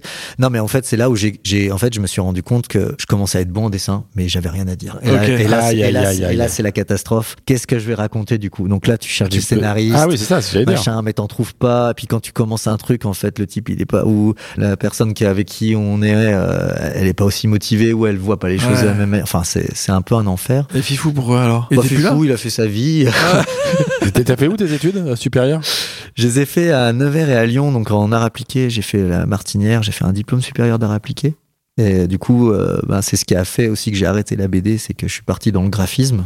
Et Ok. du coup, J'étais à fond Ça, dans c'est le à Lyon, ça Ouais, à Lyon. euh, Du coup, euh, à fond dans le graphisme, dans l'illustration. Et tu continues à lire quand même un peu de BD Ouais, par contre, je continue à lire de la BD. Et- Mais avant, mais même avant ça, euh, pendant mes études, du coup, euh, la grosse claque, euh, en fait, euh, c'est que j'avais un peu des certitudes un peu sur la façon de dessiner, etc. Je m'e- je m'entraînais, je m'entraînais, je m'entraînais, et j'arrive en mise à niveau, et là, je rencontre un prof, et puis je vois aussi des nouvelles bandes dessinées qui arrivent, et là, en fait, euh, Lequel alors? Eh ben, c'est la Troisième troisième, c'est euh, euh, le local. Très italien ce soir. Ouais. Ouais, bah là, c'est oui, c'est deuxième italien. Et ouais, alors là, en fait, euh, je déconstruis totalement, en fait, finalement, euh, ma façon de voir le dessin, la perception du dessin, parce que le GP, en fait, c'est c'est le mouvement. C'est genre euh, tout est décomposé, le trait est aussi. vif, pur, etc. Il est il est nerveux et et en fait, je me dis mais euh, je suis avec mon stylo bic là, euh, avec mon dessin tout coincé là, ça va pas du tout. Quand je vois ça, je me dis mais en fait, c'est ça en fait le dessin, c'est c'est ça les émotions en fait. On, on- enfin, à cette époque-là, je suis loin loin d'être Marini, donc en fait, mon dessin, il est pas il est pas incroyable, donc il essaye d'être comme le sien, mais il est pas comme ça. Et en fait, je me dis euh, à tort, ouais, je pourrais plus dessiner comme ça, mais en fait, c'est encore plus difficile de dessiner comme C'est ça. ça, c'est ce que j'allais dire. Mais tu penses que JP, il a un gros bagage de dessin ou... Mais c'est en fait pour moi dans le dessin euh, dessiner bien en fait ça veut déjà ça veut rien dire et ensuite euh, ce qui est le plus important c'est de transmettre une émotion un mouvement une- même une expression en fait l'expressivité en fait dans le dessin enfin à mon sens c'est ce qui est le plus important et là en fait quand je découvre ça je me dis ouais en fait je me suis un peu planté euh, jusqu'à présent je pensais que c'était pas ça qu'il fallait faire mais en fait- enfin j'ignorais même que ça pouvait exister et du coup euh, du coup, là, je vois ça, et puis je découvre euh, tout ce qui va autour. Du coup, l'école de l'association.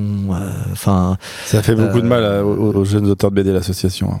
pourquoi? Non, mais tout le monde, tout Ah monde oui. s'est pris une énorme tarte dans la Ah gueule. ouais, mais je pense que c'est générationnel. Hein. C'est une école. C'est voilà, il y a Jean-Christophe Menu, tout ça, toute cette team qui ont débarqué avec leurs livres et puis en fait euh, qui ont présenté une autre vision de la bande dessinée, une vision de la bande dessinée plus personnelle déjà, où euh, on sentait davantage l'auteur en fait derrière la bande dessinée, parce qu'avant les, les bandes dessinées, on voyait des noms en fait sur les couvertures, mais finalement, qu'est-ce qu'on savait d'eux? On savait pas grand chose. Ouais, ils se- Et- c'était ouais. des artistes, quoi, Ouais, pas des auteurs. Bah, c'est- Moins des auteurs. Bah disons qu'en fait, avec ces, toute cette vibe-là de dessinateur, en fait, ils mettaient tellement de choses personnelles à l'intérieur de leurs livres que du coup, on avait un peu une vue sur qui, qui ils étaient, quoi, un petit peu aussi. Et ça, c'était intéressant. Et puis moi, du coup, à ce moment-là, je me suis dit, bah en fait, euh, ouais, y a derrière un livre, il y a, il y a quelqu'un, en fait. Avant même des fois, j'avais du mal à, me dire en fait qu'il y avait des gens derrière un petit peu. euh, C'était un peu, pour moi, c'était un, un métier un peu, euh, comment dire.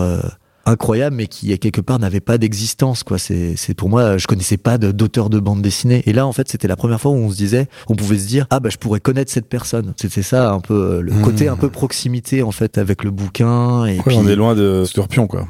Voilà c'est c'est autre chose Scorpion mais là on était dans une espèce d'audace graphique un truc euh, voilà qui sortait du lot et C'est plus, c'est encore plus pernicieux, je trouve, parce que tu dis, bah attends, ça, je, je peux le raconter et je peux le dessiner assez facilement. Et très vite, tu te rends compte que c'est aussi difficile que ouais, le c'est reste, un autre exercice et c'est même voire plus difficile parce que Plus décourageant, De toute façon, euh, plus on va dans la synthèse pour euh, raconter quelque chose et pour montrer quelque chose, plus c'est difficile, je pense, en vrai. Je sais pas. Bah, avec quatre traits, euh, montrer une expression, une expressivité, c'est beaucoup plus difficile que de faire un visage où tu Ouais. le dessines parfaitement et du coup tu vois tout de suite l'expression. Et après, quand tu vois euh, Trondheim qui te fait ses petites euh, masterclass sur, euh, sur des petites vidéos YouTube, là où il t'explique que c'est facile le dessin. euh. Ouais, lui, c'est un arnaqueur, lui. Ouais, mais en vrai, tu vois, il, il a, il a commencé la Pinot, il savait pas dessiner, quoi. Et à la fin, bah, aujourd'hui, c'est quand même une énorme rêve Après, dont, il a dont les gens créé- nous parlent. Il a, en fait, euh, pas savoir dessiner. Après, je sais pas. Enfin, en fait, après, il a créé un vocabulaire, c'est-à-dire que lui, il s'est créé son propre vocabulaire graphique. Ouais, c'est ça le truc. Et avec ça, en fait, il a pu euh, raconter ses histoires et son dessin, euh, il suffisait en fait à raconter ces histoires-là et,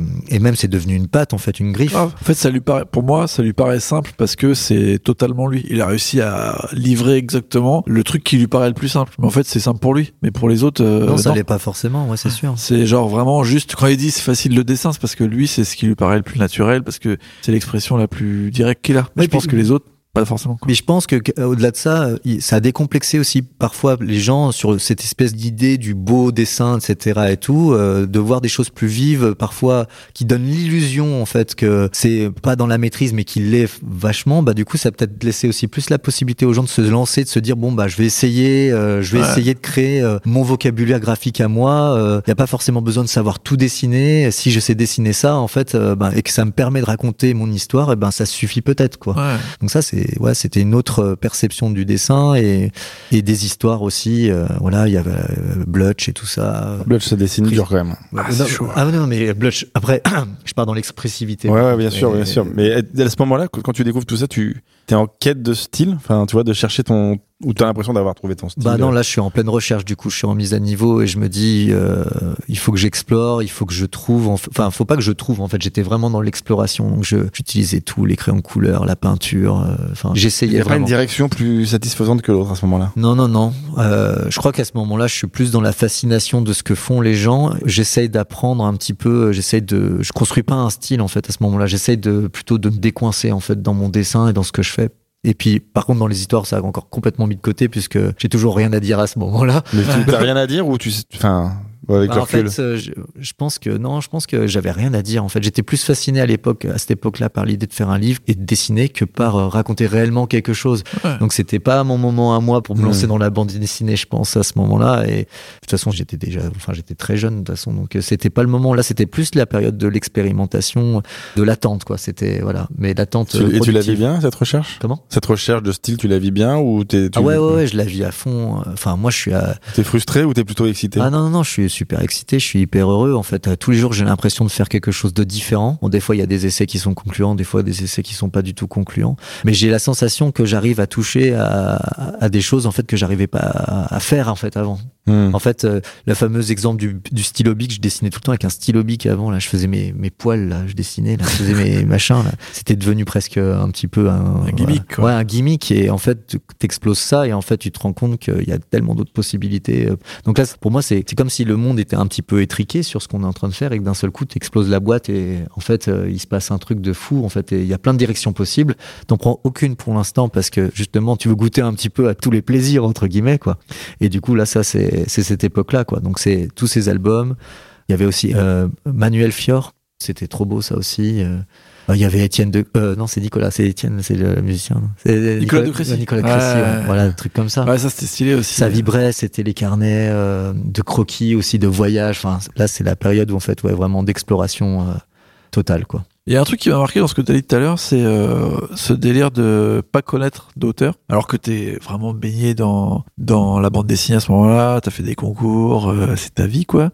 T'as jamais fait de rencontre de gens comme toi qui étaient vraiment dans le délire à full Ah bande non, dessinée. euh, franchement, euh, je crois que j'en ai jamais rencontré euh, collège, lycée, jamais. Et t'avais cherché à dire, rencontrer, euh, aller sur des salons pour voir comment ils faisaient. Bah, j'allais voir des dessinateurs de. BD, je montrais mes planches un peu. Ah Ouais. oui, alors t'as été voir qui? Euh, je- alors il y en a un, je me souviens plus comment il s'appelait.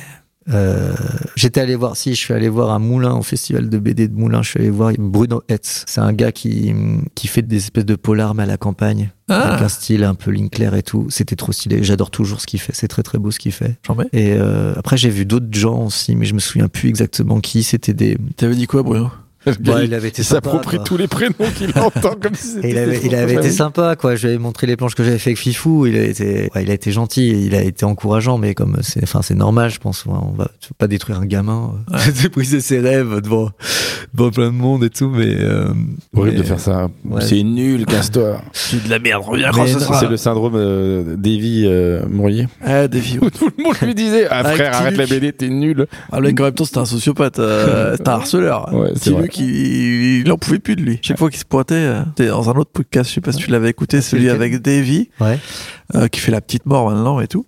Euh, il a toujours voulu faire de la bande dessinée et il était fan de Petit Luc, celui qui faisait euh, Rats, tout ça. Ah tu oui, sais, oui, oui, euh, oui, je vois, Prestige Blues et tout ça. Et très souvent, il allait à chaque fois où il était pour les séances de dédicaces et apparemment, il dit maintenant, je me rends compte que je lui tenais la jambe, je le faisais vraiment chier, tu Ouais, vois. ouais. Pendant des dédicaces et pour parler bande dessinée. Et à un moment, il a été obligé de lui dire, mec, euh, t'es pas bon pour ça en fait. Enfin, ça, ça, ça va pas marcher quoi. Ouais. Et il se prenait des refus de tout le monde. Tout le monde les disait, pas. tout le monde en disait, mais arrête frère, t'es pas bon, t'es nul. T'as aucune notion du truc, c'est des années et des années après, tu vois. Et il a perduré, il a fait complètement autre chose. Et au final, Il fait il, de la a, BD. il a fait de la BD, il en Il vit bosse quoi. chez Delcourt et La Petite Mort, c'est une super BD, donc euh, Mm. bravo à lui. Ouais. ouais. Mais bon, Donc, il a un process, tu vois, lui il dit qu'il dessine balle et tout.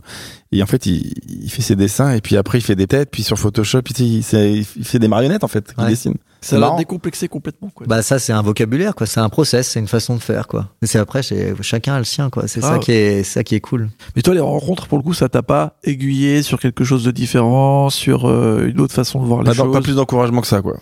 Bah non, puis en fait à chaque fois fallait faire la queue euh, dans les festivals là, et puis euh, les gens ils avaient pas de temps, puis t'as un truc un peu de gêne aussi, t'as as peur qu'on te dise que ça soit nul, donc tu Ouais. montes pas Ouais, forcément, tu vois. Bien sûr, bien Tu sûr. te dis t'es pas prêt ou je sais pas, enfin T'envoies à des éditeurs quand même? Euh, ouais j'ai envoyé des j'ai envoyé des trucs, des bribes avec des bah, des scénarios pourris quoi, mais, mais du coup j'avais aucune réponse, hein, un bien petit, un petit- peut-être un petit pitch d'un des scénarios catastrophiques. Euh, non, à ce moment-là, non. Après, donc à la fin de mes études, par contre, il s'est passé un truc assez cool, c'est que j'avais participé à un collectif euh, à Lyon de- qui est fait par euh, la librairie Expérience, qui est une très très bonne librairie de bande dessinée à Lyon, qui s'appelle le collectif Bermuda. Et j'avais fait euh, mon- ma première nouvelle en BD. Non mais attends, C'est- Simon, tu n'arrêtes pas de mentir depuis le début de cette Non, émission. j'avais 17 ans, 18 ans là par là, donc Ah, ça va. euh, ça, arrive au, au moment où je m'arrête après. Et il y T'as a une fini bonne- tes études tôt Non, non, non, j'ai pas fini mes études en fait Ah, à ce moment-là. En fait, c'est là où j'ai fini avec, essaie avec de- la BD. Où il- j'ai fait un-. Il, mais il il est en train de nous endormir. mais il y a une très bonne raison à, à cette à ça, c'est que en fait du coup j'ai fait une petite histoire qui s'appelait la copine de foot. C'était une petite nouvelle, euh, un petit roman graphique, mais enfin en- tout petit quoi. Ça faisait une dizaine, quinzaine de planches. Et du coup j'avais été édité dans ce collectif. Et euh, il se trouve que euh, cette, euh, cette petite histoire courte avait tapé dans l'œil d'un des éditeurs euh, chez Casterman à l'époque. Et euh, alors je sais plus s'il était éditeur ou s'il était éditeur adjoint. Enfin bon, je sais, je sais plus trop. Et du coup, euh, j'étais allé à Paris, euh, j'ai été Ah. monté à monter à la capitale et tout. J'étais allé dans les bureaux de Casterman et j'avais montré mon travail. Bon, j'étais hyper intimidé. J'avais, j'avais ouais 18 ans quoi. Et il m'avait dit ouais, ça serait super de faire un, un bouquin long avec ça. Mais bon, sans faire forcément de promesses, parce qu'à ce moment-là, je signe aucun contrat, évidemment. euh, mais je me lance dans la dans l'aventure de créer une histoire longue à partir d'une histoire courte. Donc je fais 200 pages de storyboard. euh, Ah ouais, Ouais, t'es ouais. chaud quand même. hein. Ouais, mais du storyboard, tu sais, vra- vraiment. Ouais, euh, bah 200 pages de même bah 200 ouais, pages de, de traits, c'est relou. Bah ouais, ouais, ouais. Et puis bien sûr, euh, ben c'est la pire idée parce que une histoire qui marche bien en quelques planches ne marche pas forcément sur sur euh, 200 planches, quoi. Donc j'ai créé une espèce d'histoire qui qui était sympa, mais qui n'est pas forcément sur la longueur, qui était un petit peu, qui était un peu jeune, un peu dans la façon de faire. Et puis il faut dire qu'à l'époque, euh, j'avais passé beaucoup de temps à dessiner, mais pas forcément à, à apprendre à, à écrire un scénario, Ouais, à ouais. C'est un composer, à métier. construire une structure narrative, etc. Donc ça, c'était quelque chose pour lequel j'étais pas encore euh, vraiment euh, prêt, quoi. Et du coup, je me suis quand même lancé là-dedans et j'ai un peu improvisé et voilà. Et puis bien évidemment, bah, cette bande dessinée n'est jamais sortie et, et- et bien évidemment, euh, elle a été refusée. Enfin, ça a été refusé en comité de lecture. Après, le, Ouais, le gars. et, et du coup, lui était bien désolé. Il me disait qu'il espérait qu'un jour cette bande dessinée sorte et que voilà. Mais il avait été très, enfin, il m'avait donné un peu une, une opportunité, une chance. Puis quand j'avais 18 ans, moi, je me disais bon, c'est incroyable, je peux, Ouais. je peux, je peux le faire. Mais bien évidemment, après tout ça, ben, j'étais grave dégoûté. Et du coup, je me suis dit euh, ouais, la bande dessinée, c'est plus pour moi. euh, C'est J'arrête. à ce t'a moment-là dégoûté c'est à ce moment-là que tu décroches le Ouais, truc. ouais, mais j'avais 18 ans. C'était un peu, je sais pas pourquoi, mais je, je pense que j'a- j'avais fait un peu le tour aussi. Ça faisait des années que j'en faisais là. Enfin, j'ai commencé tôt en même temps, mais je faisais beaucoup ça. Et puis, et puis, je sais pas, il y a une espèce de forme de lassitude. Et puis, dans mes études, j'ai découvert d'autres choses. Le graphisme, euh, j'étais à fond dans le graphisme. Puis dans l'illustration aussi, dans le dessin quand même, mais c'était quand même plus éloigné de la bande dessinée. Et je me suis lancé à fond là-dedans. Je me suis lancé dans d'autres aventures. Euh, j'ai bossé dans une boîte euh, qui s'appelait Kimland, enfin qui s'appelle Kimland, qui est un magazine et qui est une agence. Donc j'ai vachement bossé pour eux pendant des années. Euh, j'ai créé plein de trucs avec eux. J'ai fait des reportages. Enfin, j'ai j'ai pris une parallèle, enfin un petit un petit sentier euh, voilà différent. Ouais. Euh, pendant dix ans, j'ai fait j'ai fait autre chose. Toujours consommateur de BD. Mais par contre, je disais toujours de la BD, mais j'en faisais pas quoi. Vraiment, c'était. C'est quoi ton rapport à la BD Tu vas toutes les semaines t'acheter un Oh, petit truc euh, Ouais, quand euh, quand mes moyens me le permettaient. Mais ouais, ouais, ouais, j'allais j'allais acheter beaucoup de BD. euh, Je lisais beaucoup de, de BD. De, je- enfin, j'en achetais. je- Qu'est-ce que je sais pas ce que j'ai acheté pendant ces années-là, mais bah, toujours beaucoup de romans graphiques. Euh, T'as un peu tourné le dos au franco-belge? Je vais pas tourner le dos, mais j'ai lu d'autres trucs. Ouais, là, je suis passé plus sur la bande dessinée américaine, là, la fameuse quatrième bande dessinée. Allez, la quatrième qui arrive. Donc euh, J'ai après, même pas besoin de mettre des tapis rouges, ça arrive tout seul. Ouais, mais- bah c'est normal, il y a une chronologie. C'est bien, c'est bien foutu cette émission. Ouais, c'est vrai. Mais du coup, euh, bah, en, premier, il y a eu Charles Burns. euh, C'était, bah, alors ça s'est pas cette BD là, hein, mais bon, elle m'a quand même beaucoup marqué. Mais la BD un peu américaine, du coup, il y avait ouais Charles Burns, euh, Black Hole, etc. Il y avait, euh, Évidemment. il y avait bah, Chris Ware, tout ça. Enfin, ça c'est un peu des. Tout le monde vous dira ça aujourd'hui, mais voilà, il y avait sept. Pas tant que ça. Bah ouais. T'es allé voir l'expo euh, Chris Ware? Euh, à Angoulême, ouais, je l'ai vu. Ouais, vu une. ouais, il y avait l'expo. Exceptionnelle exposition. Ces planches sont incroyables avec les bleus, etc. C'est c'est C'est fou magnifique. de savoir qu'il fait vraiment tout à la main alors que c'est. C'est- Je crois que j'ai rarement été aussi ému par le travail de quelqu'un de ses petites doigts avec un stylo, quoi. Je t'ai vu pleurer, clairement. non, mais ça n'a rien à voir avec ça. Je sais pas, je, je, je- j'ai pas pleuré en fait. C'est fro- bah, t'as t'es resté. fou- Bah, moi, je trouve. T'as que- t'as chialé, toi? Ah non, non, non, non, je, je chiale pas quand même devant des planches. Ce serait génial. Euh, Chris Way, il est trop fort. euh. je peux être ému devant une planche, mais après, je sais pas pleurer, peut-être pas. Non, mais c'était euh, impressionnant quand même. Ouais, ouais, non, mais, euh, après, c'est virtuose, donc en fait, on voit le, tout le travail, on a même en plus l'esquisse en dessous, on, on voit le squelette de la jeunesse, de tout, en fait, on voit tout à la fois, on voit le final, on voit le, le début, enfin, c'est, c'est magnifique à voir, et puis il y a un côté, euh, ouais, virtuose dans l'exécution, dans tout ça, c'est, c'est magnifique. Mais oui, euh, la BD américaine, enfin, il y a ça, il y a David Mazzuleshi aussi, euh, du coup, un peu les comics euh, avec euh, aussi, euh, comme, euh, Sin City, euh, Ouais, Frank Miller. voilà, exactement, Of euh, course. voilà. Nul, pas du tout l'inverse. Donc euh, ouais, Ouais, donc là c'est un peu là là euh, et puis ma bande dessinée, ma quatrième bande dessinée, donc Daniel Close et euh, bah elle par contre elle est plus récente mais c'est euh, Patience. Ok. Voilà donc Patience. Très grand dessinateur. Voilà Daniel Close pour moi qui incarne un petit peu, enfin qui est un peu ma référence euh, aujourd'hui euh, dans ce qu'il fait parce que voilà il y a dans l'appréhension des couleurs, l'économie des couleurs, Ouais. dans son dessin qui est à la fois réaliste mais qui a aussi euh, qui est aussi dans une espèce d'esprit de synthèse, c'est-à-dire qu'il y a du détail, mais il y en a pas non plus trop, c'est-à-dire que c'est réaliste, mais euh, voilà, on n'est pas dans la surenchère de détails. Ouais, c'est Et vrai. puis dans la composition aussi des cases, dans les plans, etc. Il y a une approche justement très graphique. Euh, comme je disais, bah, moi j'ai fait des études de graphisme et du coup, ben dans l'approche de la typographie, dans l'approche des compositions, de la des cases, euh, voilà tout ça, c'était pour moi c'était c'était comme un mélange en fait de de ce que j'aimais, euh, de ce que j'avais aimé avant dans mon parcours de bande dessinée et en même temps de ce que j'avais appris ces dernières années en fait dans mon parcours d'études et dans le graphisme. Pour moi, c'était vraiment les deux. Et après, au niveau des histoires, ce que je trouvais incroyable, et c'est là où, là, je me suis dit, je veux faire ça. En fait, il arrivait à mélanger un truc, des récits qui partaient sur des choses un peu intimes, des situations initiales un peu intimes. Voilà, un couple qui est ensemble, qui galère un petit peu. euh, Il y a un- le gars qui ment à sa copine parce que il a dit qu'il a un job, mais en fait, il en a pas. Et un jour, en fait, il rentre chez lui et, là, il retrouve sa copine euh, morte. Et euh, on sait pas qui est l'assassin. Il passe des années en prison parce qu'il est suspecté, etc. Mais en fait, c'est pas lui du tout. Et du coup, qu'est-ce qu'il fait? Ben, il attend, il attend et et on arrive dans un futur euh, proche, mais qui ressemble à un futur euh, complètement euh, excentrique, avec des voitures télécommandées, des extraterrestres, etc. Il vit dans cette époque-là. Et là, il tombe sur un type qui a une machine à remonter dans le temps qui peut lui permettre en fait de retourner à l'époque où sa, compagne était jeune et de trouver la personne avec qui elle a pu avoir un différent pour pouvoir le trouver et, l'arrêter en fait pour pas que bah, pour pas que sa femme meure quoi.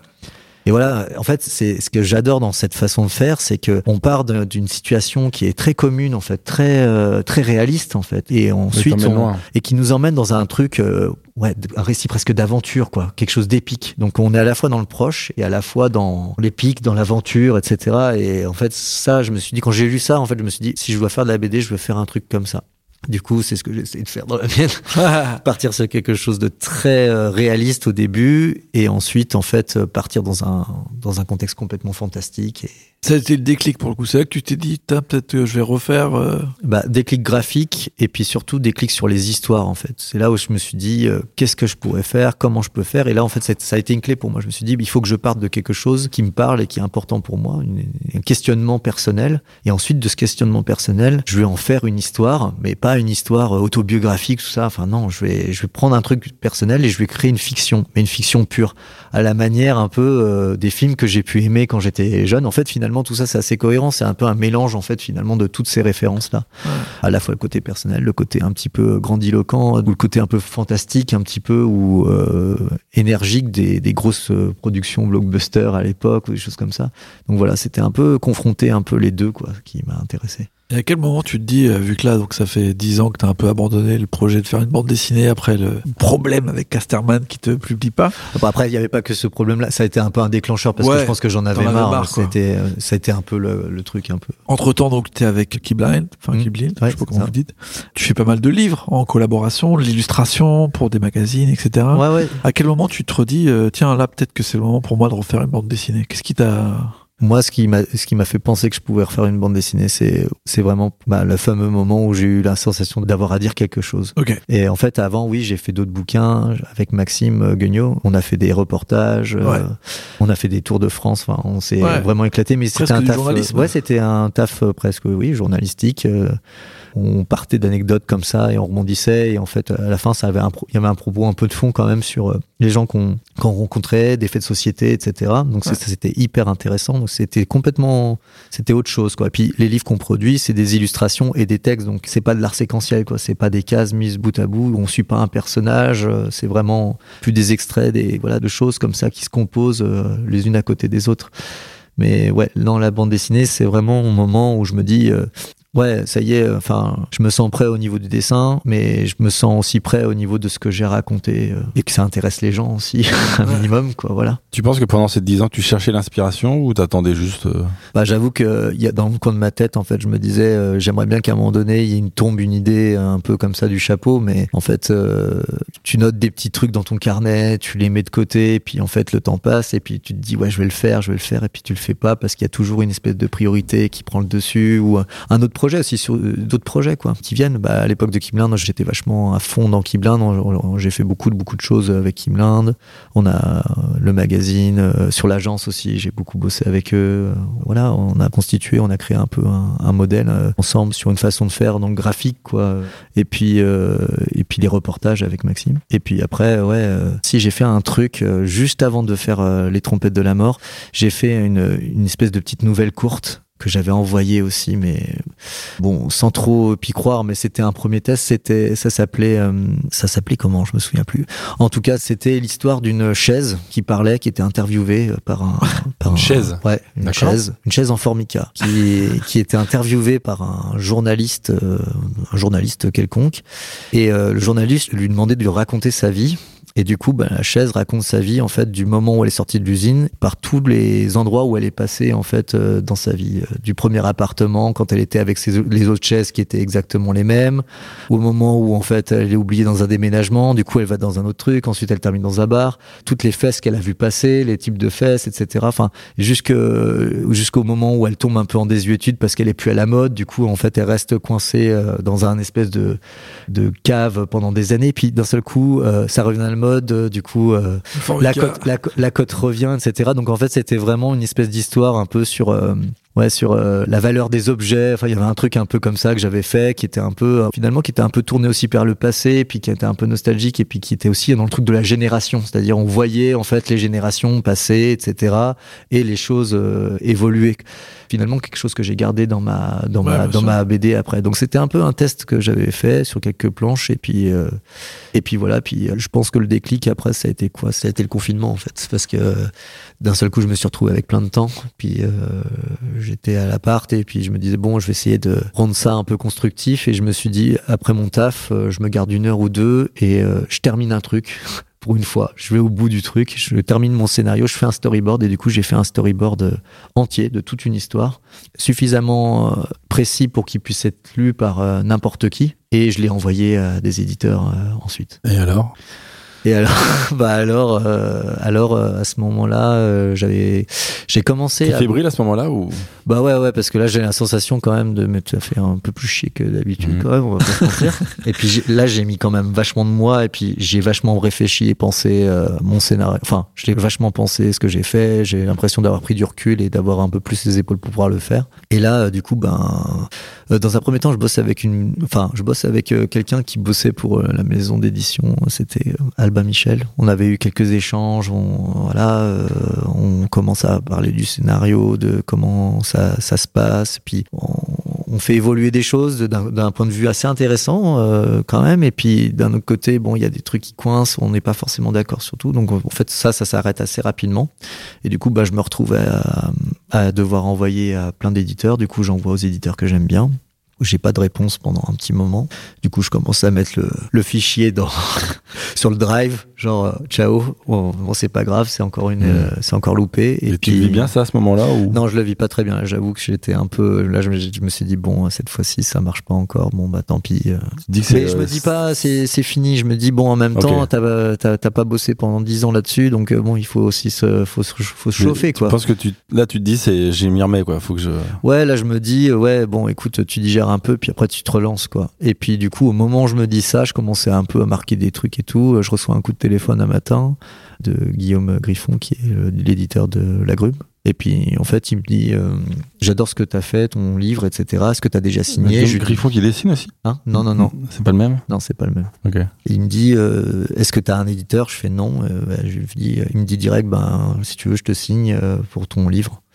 Et euh, avec euh, aucune condition, euh, il me dit, euh, enfin, tu peux faire le livre que tu veux, etc. Et tout. Donc bah, après, il a bien sûr rempli son rôle d'éditeur dans le sens où il m'a suivi. euh, il a pointé du doigt les incohérences, les choses qui ne fonctionnaient pas, parfois dans la lecture ou dans, dans le scénario. Mais en fait, il m'a vraiment laissé, euh, il m'a Ouais, vraiment laissé. euh, Parle-nous de ton émotion au moment du coup de fil. Ah. T'es, où? T'es habillé comment? Tu t'as mangé quoi le matin? Euh, je suis en tenue de sport, je reviens de. Non, je vais, je vais aller au sport, je crois, le midi, et du coup, je suis avec mon sac de sport, je suis avec mon ma capuche sur la tête là, et euh, non, je reçois le coup de fil et tout, et puis euh, non, mais au moment où il me le dit, j'y crois pas trop. En fait, je me dis bon, euh, en fait, c'est comme ça, ça y est, c'est en fait, c'est, c'est, enfin, j'y crois pas trop. Déjà, je je me dis, t'excites pas trop parce que tant que c'est pas signé, c'est pas signé. Ouais. Voilà. Et puis ensuite, euh, non, non, je, je, ouais, je suis hyper content et en même temps, j'ai peur que ça se fasse pas. Et puis en fait, ça se fait. Et puis finalement, ça démarre assez vite. Puis le, ouais, le travail ensuite commence quoi. Et euh, là, c'est le moment où c'est assez cool parce que comme mon, scénario est prêt, que mon storyboard est quand même assez précis. Donc là, ça, je pars dans l'exécution et du coup, je me dis bon, euh, qu'est-ce que je vais faire, machin? Et je me dis vas-y, j'ai pas envie de, j'ai pas envie de le faire euh, à Paris dans mon bureau. J'ai envie de partir pour faire mon livre. Du coup, je lâche mon appart et puis. Je pars quatre mois en Bretagne. euh, J'ai un pote, il me dit ouais, euh, il y a une petite maison, petite maison un peu un peu vieille, tu vois, mais dans un petit village et tout. Si tu veux, elle est à louer, euh, prends-la et tout, machin. Donc euh, je prends le plan et tout. Bon, la maison, elle était, elle, elle est très mignonne. C'est au coin de la rue comme ça, en pierre avec le toit de chaume et tout. Ah, tu tu es en train de vivre ton ton rêve du cliché du. Ouais, voilà, c'est complètement cliché, hein, mais complet. Hein. Mais, euh, mais j'assume totalement, en fait, en vrai, parce que, en fait, si j'étais resté à Paris, je me serais jamais vraiment mis, parce qu'à chaque fois, il y a toujours une opportunité pour boire un verre, sortir, et puis il y a aussi tous les autres boulots sur lesquels tu, tu taffes et t'arrives pas à couper, t'arrives pas à t'arrêter. Et En fait, là, je pense que quand on se lance vraiment dans une BD, ça demande une attention en fait totale. En fait, c'est difficile de, de faire autre chose en même temps. Mhm. Ouais, c'est ça, ça m'empirise trop. T'es trop en fait impliqué dans ce que tu fais pour pouvoir euh, vraiment faire plein tu, de tu choses. mets d'autres tes revenus de côté du coup là, pendant. Bah, j'avais mis de l'argent de côté avec mes activités d'avant. euh, Puis j'avais une avance, une petite avance de mon éditeur. Et puis du coup, bah ouais, je me, je me suis dit pendant un an, euh, je fais, euh, je fais mon livre, quoi. Trop bien. Voilà. Et du coup, bah voilà, la Bretagne en hiver. euh, je me suis C'est quoi tes quotidiens, ton quotidien? Il y avait un grand rituel. Hein, C'était euh, le matin, je me levais assez tôt, euh, je me mettais à dessiner en non-stop, je m'arrêtais quasiment pas, je mangeais vite fait le midi, puis j'a- j'arrêtais tôt. Par contre, euh, à 17h, j'arrêtais, j'allais courir, faire du vélo. Il y avait la Rance qui était juste à côté. C'était dans un village qui s'appelait Saint-Suliac. C'était genre magnifique, des champs de choux et euh, et ouais, la Rance comme ça, avec les couchers de soleil, euh, c'était c'était trop beau quoi. Et puis surtout, ben Bon, quand je suis arrivé, je fais punaise, mais en fait, je suis tout seul, quoi. Je, je fais, c'était un peu, c'était un peu débile ce que je fais là, parce que c'est bien beau de faire l'artiste là, faire le moine euh, cistercien là. euh, Le mot copiste. mais bon, euh, tu vas parler à personne, qu'est-ce que tu vas faire? Et du coup, ben, je me suis inscrit au foot. Puis euh, après, j'ai connecté aussi avec, il y avait une asso là-bas qui s'appelle les Copeaux d'abord, euh, qui récoltait de l'argent pour euh, retaper un bateau, etc. Puis j'ai rencontré euh, plein de gens. euh, voilà, j'avais mon petit quotidien. J'allais chercher euh, le pays malouin euh, à, à la boulangerie, euh, ma petite baguette. euh, je disais bonjour. C'est trop bien. Tu dis bonjour à tout le monde. Tu parles de tout et de rien. C'est c'était un autre quotidien quoi c'était autre chose quoi et c'était vraiment vraiment chouette quoi et puis Est-ce que ça a t'aidé à créer? Ben au début euh, ça m'a un peu dispersé parce que quand on est dans la découverte bah forcément on a envie de- d'être dehors tout le temps aller voir ce qu'il y a donc je suis allé faire mes petites visites euh, je suis allé voir les jolis coins qu'il y avait mais bon pendant ce temps-là je taffais pas quoi Et euh, du coup, j'ai mis un peu de temps à m'y mettre. Et après, par contre, ce qui était vraiment bien, c'est que c'est le côté un peu isolement. Ben, en fait, tu fusionnes vraiment avec ce que tu fais. Tu es dans un flux continu. Les journées, elles commencent quand tu termines à 17h. Ben, en fait, euh, t'as pas vu la journée passer. T'as l'impression que c'était juste un flux continu. Quand je revois mes plans, je, je serais incapable de dire exactement quand je les ai faits. Parce que pour moi, tout ça, c'est comme un bloc, en fait. C'est comme une journée qui s'est étirée pendant 4 mois, quoi, à peu près.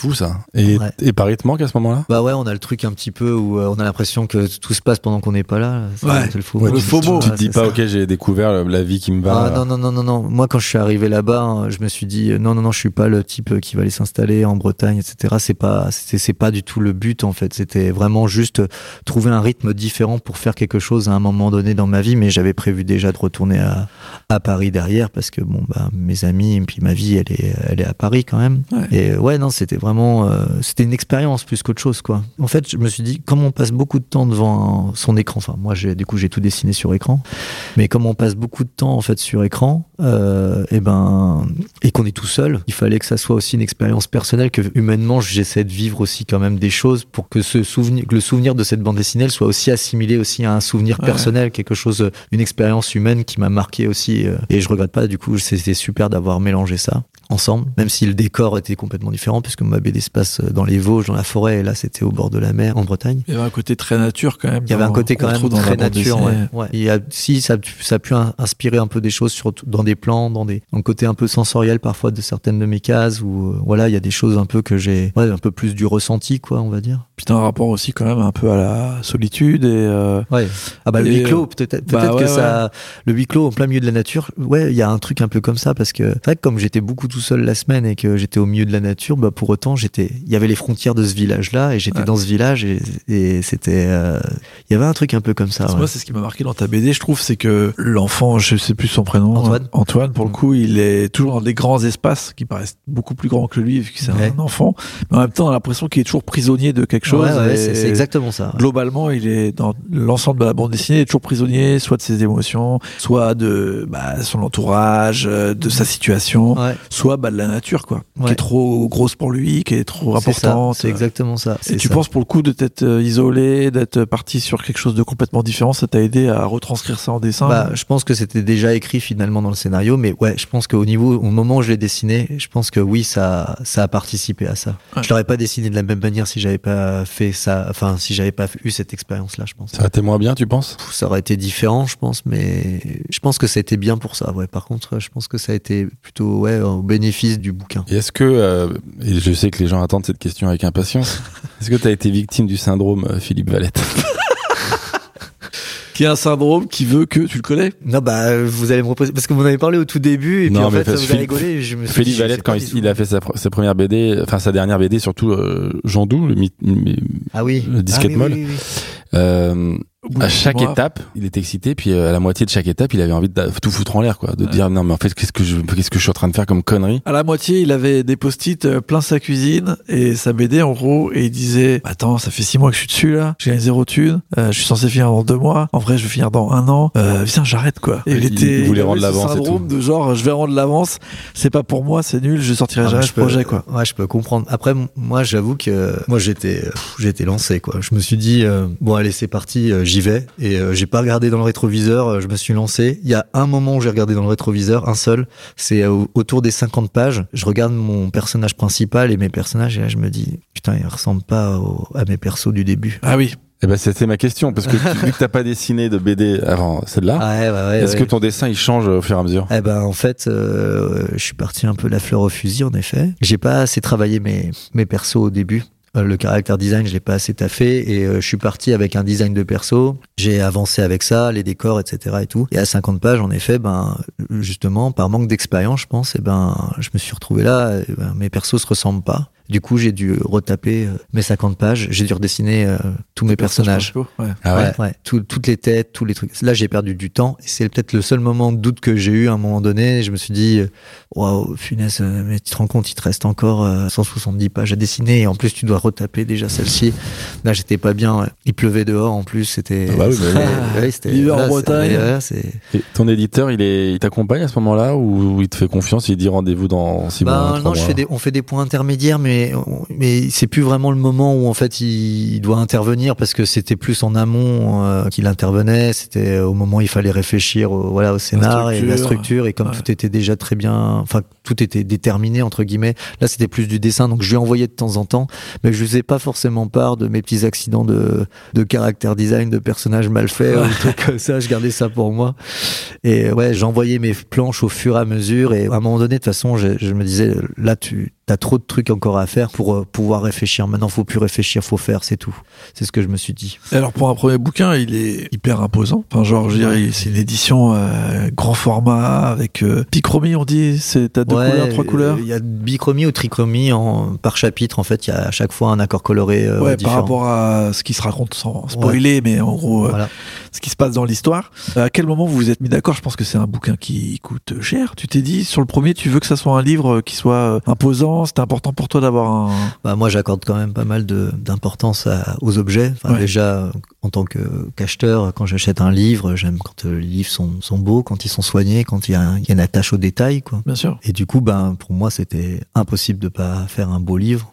Et après, euh, franchement, j'ai pas dû batailler du tout, quoi. Enfin, je pense qu'avec euh, Guillaume, on était sur la même longueur d'onde. Et puis, La Grume, c'est quand même une maison d'édition aussi qui, qui fait beaucoup d'albums, livres euh, jeunesse, mais là, qui se remet à la bande dessinée, qui ont vraiment, voilà, une attache au, au bel objet, etc. Pour eux, c'est, voilà, ça s'est pas fait par hasard à un moment donné, tant que sur l'histoire que sur les, objets, on était, on était raccord. Et après, oui, c'est un, c'est un objet qui coûte cher à fabriquer. En plus, là, on vit un peu une crise du papier, etc., qui fait que le prix des livres augmente. Et ça, par contre, c'est un peu un, truc qui fait flipper parce que moi, j'avais envie de faire un beau livre, mais en même temps, j'avais envie de faire un livre qui était accessible parce que je trouve que c'est terrible quand euh, on peut pas s'acheter quelque chose qui, parce qu'on bute, on n'achète pas quelque chose parce qu'on bute sur le prix, pas parce qu'on bute parce qu'on n'aime pas. et ça, quand on m'a dit, ton livre il va coûter 29 euh, euros, bah, je me suis dit mince, euh, je trouve c'est un peu cher. Je, attendais quand même. Bah, au départ, il coûtait, il coûtait moins cher. Mais à cause de la crise du papier, bah, évidemment, bah, le prix a été augmenté. Mais j'avais peur justement que ça soit un frein pour les gens qui avaient envie de le lire. Ben voilà. Mais après, malheureusement, on doit faire avec aussi les, les choses. et puis il y a aussi une autre vision des choses aussi, c'est de se dire ben voilà, il y a beaucoup de choses qui sortent et le fait de prendre de l'attention et de prendre du temps pour faire un bel objet, ben c'est aussi euh, quand on l'achète, et ben c'est parce qu'on a aussi envie d'avoir un bel objet euh, chez soi et qu'on veut le garder et que voilà, c'est c'est aussi ça. C'est très réussi, il est très beau. Je bah, le dire. C'est une très belle bande dessinée. Et donc la suite là, est-ce que tu es auteur de BD maintenant? Euh, Je me considérais pas comme auteur de BD, je me considérais comme euh, couteau suisse multitâche. Ce qui est souvent le cas des auteurs de BD.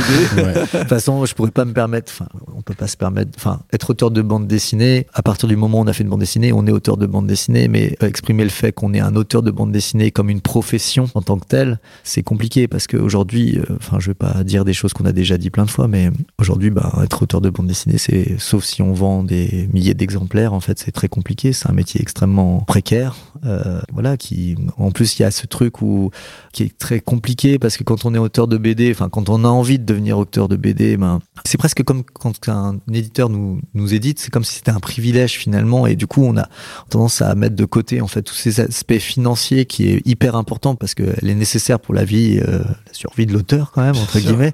Et puis il y a ce côté passion, métier passion là. Du coup en fait, euh, ah oui, on t'aime bien dessiner donc euh, en fait voilà c'est pas grave, c'est pas grave. mais je veux pas en plus il y y a sûrement avant d'être qu'on puisse être véritablement auteur de bande dessinée et l'intégrer en fait vraiment comme une profession. Je pense qu'il y a, une vision, il y a une perception de l'auteur de bande dessinée qui doit changer d'abord financièrement, euh, économiquement et puis aussi euh, considérer le travail, enfin ça comme un vrai travail, quoi. C'est-à-dire c'est un travail, c'est-à-dire euh, c'est quand quelqu'un fait un film, euh, bah c'est il y a, y, a, y a plein de métiers qui gravitent autour du film, etc. et ben c'est du travail aussi. Enfin, le divertir les gens, faire quelque chose, un objet qui divertit les gens, une lecture, une raconter une histoire, c'est c'est un travail. Surtout le temps. Euh, là, tu parles de plusieurs mois, voire années à passer sur un album. Bon bah c'est ça se valorise quoi. Enfin c'est pas Ouais, sans dire que ça va marcher ou pas marcher, parce qu'on fait pas un album de BD pour que ça marche ou ça marche pas. On, fait un pour que les gens le lisent déjà, c'est déjà pas mal pour que ça plaise quand même un public, quoi, un minimum, quoi. C'est des gens, ça veut pas dire forcément beaucoup, mais on le fait. Euh, enfin, par contre, euh, oui, il faut qu'on puisse avoir un cadre et qu'on puisse être encadré et qu'on puisse euh, pouvoir évoluer et, faire sereinement un livre. Aujourd'hui, quand on fait un livre, on est obligé de se poser la question de quelle disposition on va devoir prendre pour pouvoir le faire à un moment donné. C'est quand même, c'est quand même dommage, je trouve quoi. Comment économiquement en fait je veux pouvoir euh, en plus de faire un projet, faire un projet aussi euh, économique pour euh, mon plan économique pour l'année prochaine pour pouvoir Ouais, en fait comment faire tu mon vas livre. financer comment ton- aménager mon espace-temps, comment en fait organiser mon temps de travail par rapport à ça. Bah, c'est enfin c'est une réalité euh, bah, que tous les que beaucoup de dessinateurs euh, connaissent et voilà c'est après j'ai pas de solution hein, derrière hein. je suis pas là pour euh, pour faire euh, Ouais. pour faire la grève ou je sais enfin je, on- je, je mets juste simplement sur le tapis le fait que voilà c'est c'est quelque chose qu'il faut prendre en considération aujourd'hui Bien sûr. Voilà Et euh, question, euh, on en parlait un petit peu en off, tu disais que bah forcément, il y a un délai entre le moment où tu as fini ta bande dessinée, où tu penses que ton travail est accompli, et le moment où elle sort. Un délai où bah t'es un peu dans une zone euh, grise, où il Ouais. se passe rien. Ouais. Qu'est-ce qui s'est passé dans ta tête quand t'as eu le livre, quand il est sorti, et quand Ouais. t'es sorti de cette zone grise Eh ben, ouais, c'était une zone bien grise parce qu'en plus, moi, bah, ce que je te disais tout à l'heure, c'est que mes planches, en fait, elles étaient digitales. Du coup, euh, quand euh, j'ai fermé mon dossier la dernière fois, quand j'ai envoyé à l'imprimeur, pendant trois mois, en fait, j'avais aucune trace finalement de de ce bouquin, à part seulement le mail que j'avais envoyé euh, à l'imprimerie italienne pour pour imprimer le livre. Ouais. Et c'est vrai que pendant ce temps-là, tu te dis, ouais, ça existe pas, ça existe pas, j'ai rêvé ou quoi. Et puis, euh, à un moment donné, on le reçoit, et puis, ouais, il y a une émotion, parce que là, euh, sur le papier, imprimé, avec les couleurs, c'est plus du tout la même histoire, parce que je l'avais en PDF, etc. C'est la même chose, mais ça vibre pas pareil, ça se lit pas pareil, même le défilement des pages, etc. Le fait qu'il soit relié, tout ça, c'est, ouais, c'est, ça existe, en fait. C'est, il y, a- il y a une espèce de truc euh, où, en fait, il y a une espèce de soulagement, et puis un truc aussi d'accomplissement, parce que tu te dis, euh, après, tu te le dis pas très longtemps, mais tu te dis ouais, j'ai un peu galéré quand même pour arriver à, faire tout ça, mais Ouais. et je regrette pas quoi. C'est non, mais c'est c'est chouette. Et puis après, ce qui est très bizarre, c'est que tout de suite tu switches et tu fais bon maintenant c'est bien beau, il a été fait, mais est-ce que les gens vont le lire? Ouais. Est-ce que les gens vont le voir? Est-ce que les gens vont l'acheter? Et là, la- c'est un peu ce que tu vis en ce moment. Ouais. donc dans l'après. euh, comment tu vis ça aussi? Ah, c'est super. En vrai, euh, bah, là, j'ai commencé il y a deux, trois semaines. On a, on a fait le quai des bulles. On a fait, euh, j'ai fait pas mal de dédicaces en librairie. Et du coup, on a les retours instantanés presque des gens. euh, sur la bah, les couleurs notamment, les couleurs, les gens, ils- à chaque fois quand ils viennent, ils voient le bouquin, ils sont accrochés par les couleurs, puis ensuite ils rentrent dedans.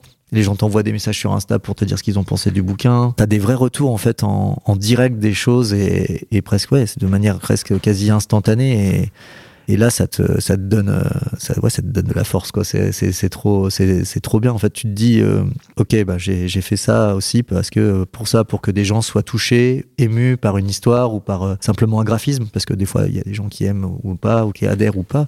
Mais c'est le retour le retour des gens ça c'est super et puis et puis aussi de voir que, que c'est apprécié quoi que c'est que c'est relié que voilà c'est ça ça ça on- je vais pas je vais pas mentir ça fait ça fait plaisir quoi. Si tu pensais aux, aux jeunes fans de Tintin avec Fifou, qui après lisaient Marini et tout, euh, qu'est-ce que tu penserais, qu'est-ce que tu penses de, de cet accomplissement d'une première bande dessinée? Tu penses qu'il en penserait quoi? Je sais pas si euh, ce qui est ce qui est très drôle c'est que au moment où je faisais ma, ma BD de Bob Moran euh, j'aurais jamais cru que j'aurais été capable par contre de faire euh, celui que j'ai fait là aujourd'hui ça déjà et puis je pense que j'aurais jamais cru que j'aurais fait une histoire comme ça aussi j'aurais fait complètement autre chose Ouais. mais ouais non mais je suis je suis content déjà d'avoir réussi à faire ce que je pense qu'il y a un truc un peu inestimable, c'est quand on arrive à accomplir quelque chose qu'on veut profondément, euh, mais dans tout, hein, que ce soit Bien dans sûr. la bande dessinée ou euh, je sais pas, moi dans la plomberie ou n'importe quoi. En vrai, euh, Ouais. accomplir quelque chose de ses mains, faire quelque chose qui nous épanouit, qui nous fait du bien, c'est une- d'une certaine façon, ouais, un, comment dire, une réussite euh, personnelle. Bien Euh, sûr. elle implique pas forcément les autres parce qu'il y en a qui s'en foutent ou voilà, c'est pas, c'est Ouais. pas le propos, mais juste personnellement, c'est vrai que ça, ça fait du bien, quoi. Ça, ça rythme une vie, puis c'est une petite étape, mais c'est une étape quand même euh, fondatrice quand même pour moi. Après, je suis pas trop tourné vers le passé par rapport à, ouais, est-ce que j'ai fait, enfin, est-ce que je- mes rêves de gamin ou un truc comme ça, c'est pas forcément ça. C'est, ça a été une lente construction entre guillemets. Bien sûr. Et puis bon, il y a quand même eu pas mal de fails euh, aussi. Ouais, euh, des petits entre arrêts, temps. des petits. Mais j'ai l'impression que ça, c'est dans, les, dans tous les parcours de gens qui font de la création, quelle qu'elle soit. En fait, on Bien passe sûr. tous par là. En fait, c'est normal. C'est presque même un, un passage obligé, quoi. C'est ce qui fait qu'après, t'as cette bande dessinée qui arrive. Voilà, c'est ça. C'est c'est ça qui fait qu'ensuite, ouais, on débouche euh, sur un truc où, voilà, on est, ouais, on est fier d'accomplir déjà d'accomplir de faire les choses. Déjà ça c'est c'est énorme je trouve d'aller au bout d'un projet. Souvent on commence un truc, on le termine pas. Bah, les fameuses euh, histoires de Bob Moran ou de Fifou et Sim euh, dans l'espace là, euh, voilà ça, ça il y avait La cinq pages. couve, trois pages. Cinq pages est terminé et puis le prix dessus pour le vendre euh, à la grand-mère, au grand-père et puis euh, pour se faire un peu de sous quoi. Mais voilà, c'est c'est mais finir un truc, je trouve c'est moi c'est ça qui m'a le plus euh, qui m'a le plus épuisé mais le plus euh, dans, dans tout ça en fait. Vraiment de, de terminer un truc de dire bah ça y est, c'est fait, c'est ça c'est c'est trop bien. Tu feras une deuxième BD Ouais ouais, j'ai déjà des projets un peu en tête euh, je- mais je ferai pas tout seul, je vais faire avec un pote, je vais faire une sûrement une BD euh, j'ai un Fifou? projet sur Non, il faut que je rappelle Fifou, faut savoir faut, faut que je l'appelle pour savoir s'il a un scénar. Euh, Fifou euh, Fifou, faut que je t'appelle. Euh, non, mais j'ai un pote, euh, un de mes meilleurs amis qui est dans la boxe, donc je vais peut-être faire une bande dessinée sur la boxe. Ah oui, on n'a pas parlé de ça pendant tout ce podcast, mais tu as l'air d'avoir une passion, ou en tout cas une. Bah, c'est pas ma passion à la base, mais c'est un intérêt par procuration parce que j'ai un de mes meilleurs amis qui est boxeur pro, son frère aussi. et On a monté ensemble des, des soirées boxe et, et live musique du coup. Et puis euh, là, il essaie de remonter une salle mythique à Montreuil. C'est d'ailleurs ce qu'il fait, il- qui va rouvrir l'année prochaine. Et du coup, on, on écrit des choses autour de la boxe, autour, mais pas seulement, pas à travers des grands champions, mais plutôt par rapport à la boxe qui se pratique en bas de chez soi, quoi. Ouais. Voilà. Donc on est, on est un peu là-dessus. Et puis euh, j'ai aussi un projet d'album jeunesse aussi avec Maxime, avec qui je faisais les, les reportages. Voilà. Donc ça, ça sera normalement, enfin peut-être chez la Grume. Et puis peut-être un, un autre projet aussi. Mais pour l'instant, c'est encore un peu, un peu flou, mais ouais, Ouais, Il y a va. plein de trucs déjà, en fait. le, Ouais, mec, ouais, le ouais. mec est lancé, ça y est. Ouais, Ça y est. ouais, ouais, bah oui. Bah, bravo en tout cas pour ce, ce parcours Bah, jusqu'à. Mais c'est mec, c'est que le début du coup. C'est vrai. Après, peut-être ça se trouve, euh, dans deux semaines, je vous dis, c'est bon, j'arrête tout. pendant dix, pendant dix ans encore, et puis, euh, et puis voilà. hein. On sera là dix ans plus tard. La vignette. Ouais, avec euh, nos deux épisodes par an. bah, merci, merci d'avoir euh, participé à, à notre retour pour cet épisode de rentrée et de Noël. Bah, merci Et à demi-saison. Trop cool de m'avoir invité. Je- franchement, votre Avec podcast, plaisir. Super. Bravo encore pour cette première BD, franchement, euh, très très forte. Bah, merci Bah, beaucoup. on te souhaite le meilleur pour la suite, le succès que tu mérites et puis une carrière euh, à la hauteur de la qualité de cette émission. Moi, je vous souhaite d'avoir plein de nouveaux invités parce que là, les gens attendent hein, quand même. hein. Ce qui serait bien, c'est que hein. on, devrait faire un doodle qu'on enverra à tous les auteurs et qui remplissent parce que c'est chiant. dans- Parce que faut vous dire aux gens quand même, maintenant qu'on a fini cette interview, on a des métiers avec Aurélien qui nous prennent du temps et préparer une émission, ça prend beaucoup de temps. On a beaucoup de refus quand même, beaucoup d'incompatibilité de, de planning. Ouais, ouais, ça dépend. Et surtout, beaucoup des auteurs euh, qu'on invite habitent très loin. Bref, c'est pas si simple. D'ailleurs, si vous connaissez euh, Jacques Tardy qui vient de sortir le nouveau Del Blanc-Sec, n'hésitez pas à lui euh, faire part de, lui soumettre. de nous soumettre une invitation. On aimerait beaucoup le, le recevoir. Oui, c'est vrai que c'est plus difficile d'être régulier parce que bah, les auteurs maintenant on n'habite plus forcément sur Paris, on est à côté de Paris, donc et puis c'est des gens qui sont des fois pas toujours à- Bavards. bah ouais, ou qui n'ont pas envie de parler, ou que c'est pas le moment, etc. Donc, euh, mais en tout cas, on adore ce podcast. On espère en faire plein. Bah oui, mais c'est sûr qu'en plus, les, les auteurs de BD apprécient les écouter en plus. Donc, euh, donc, euh, voilà. Mais on sait qu'ils les écoutent. Hein. D'ailleurs, c'est peut-être quasiment la moitié de nos auditeurs, c'est des auteurs de BD qui Ah, j'ai écouté ça en dessinant. Bah, c'est sympa. Bon, on vous embrasse, les auteurs de BD. Euh, les envoyez-nous adore. des messages, ça fait toujours plaisir. Auteurs et autrices, bien sûr, moi, si j'ai quelques petits plans à vous, à vous passer, je vous. je avec je- plaisir. en tout cas, tu seras toujours le bienvenu chez nous, Simon. Bah, merci, c'était Et on cool. espère que tu auras Rappel plein d'autres ouvrages. Mais ouais, tu seras bienvenu.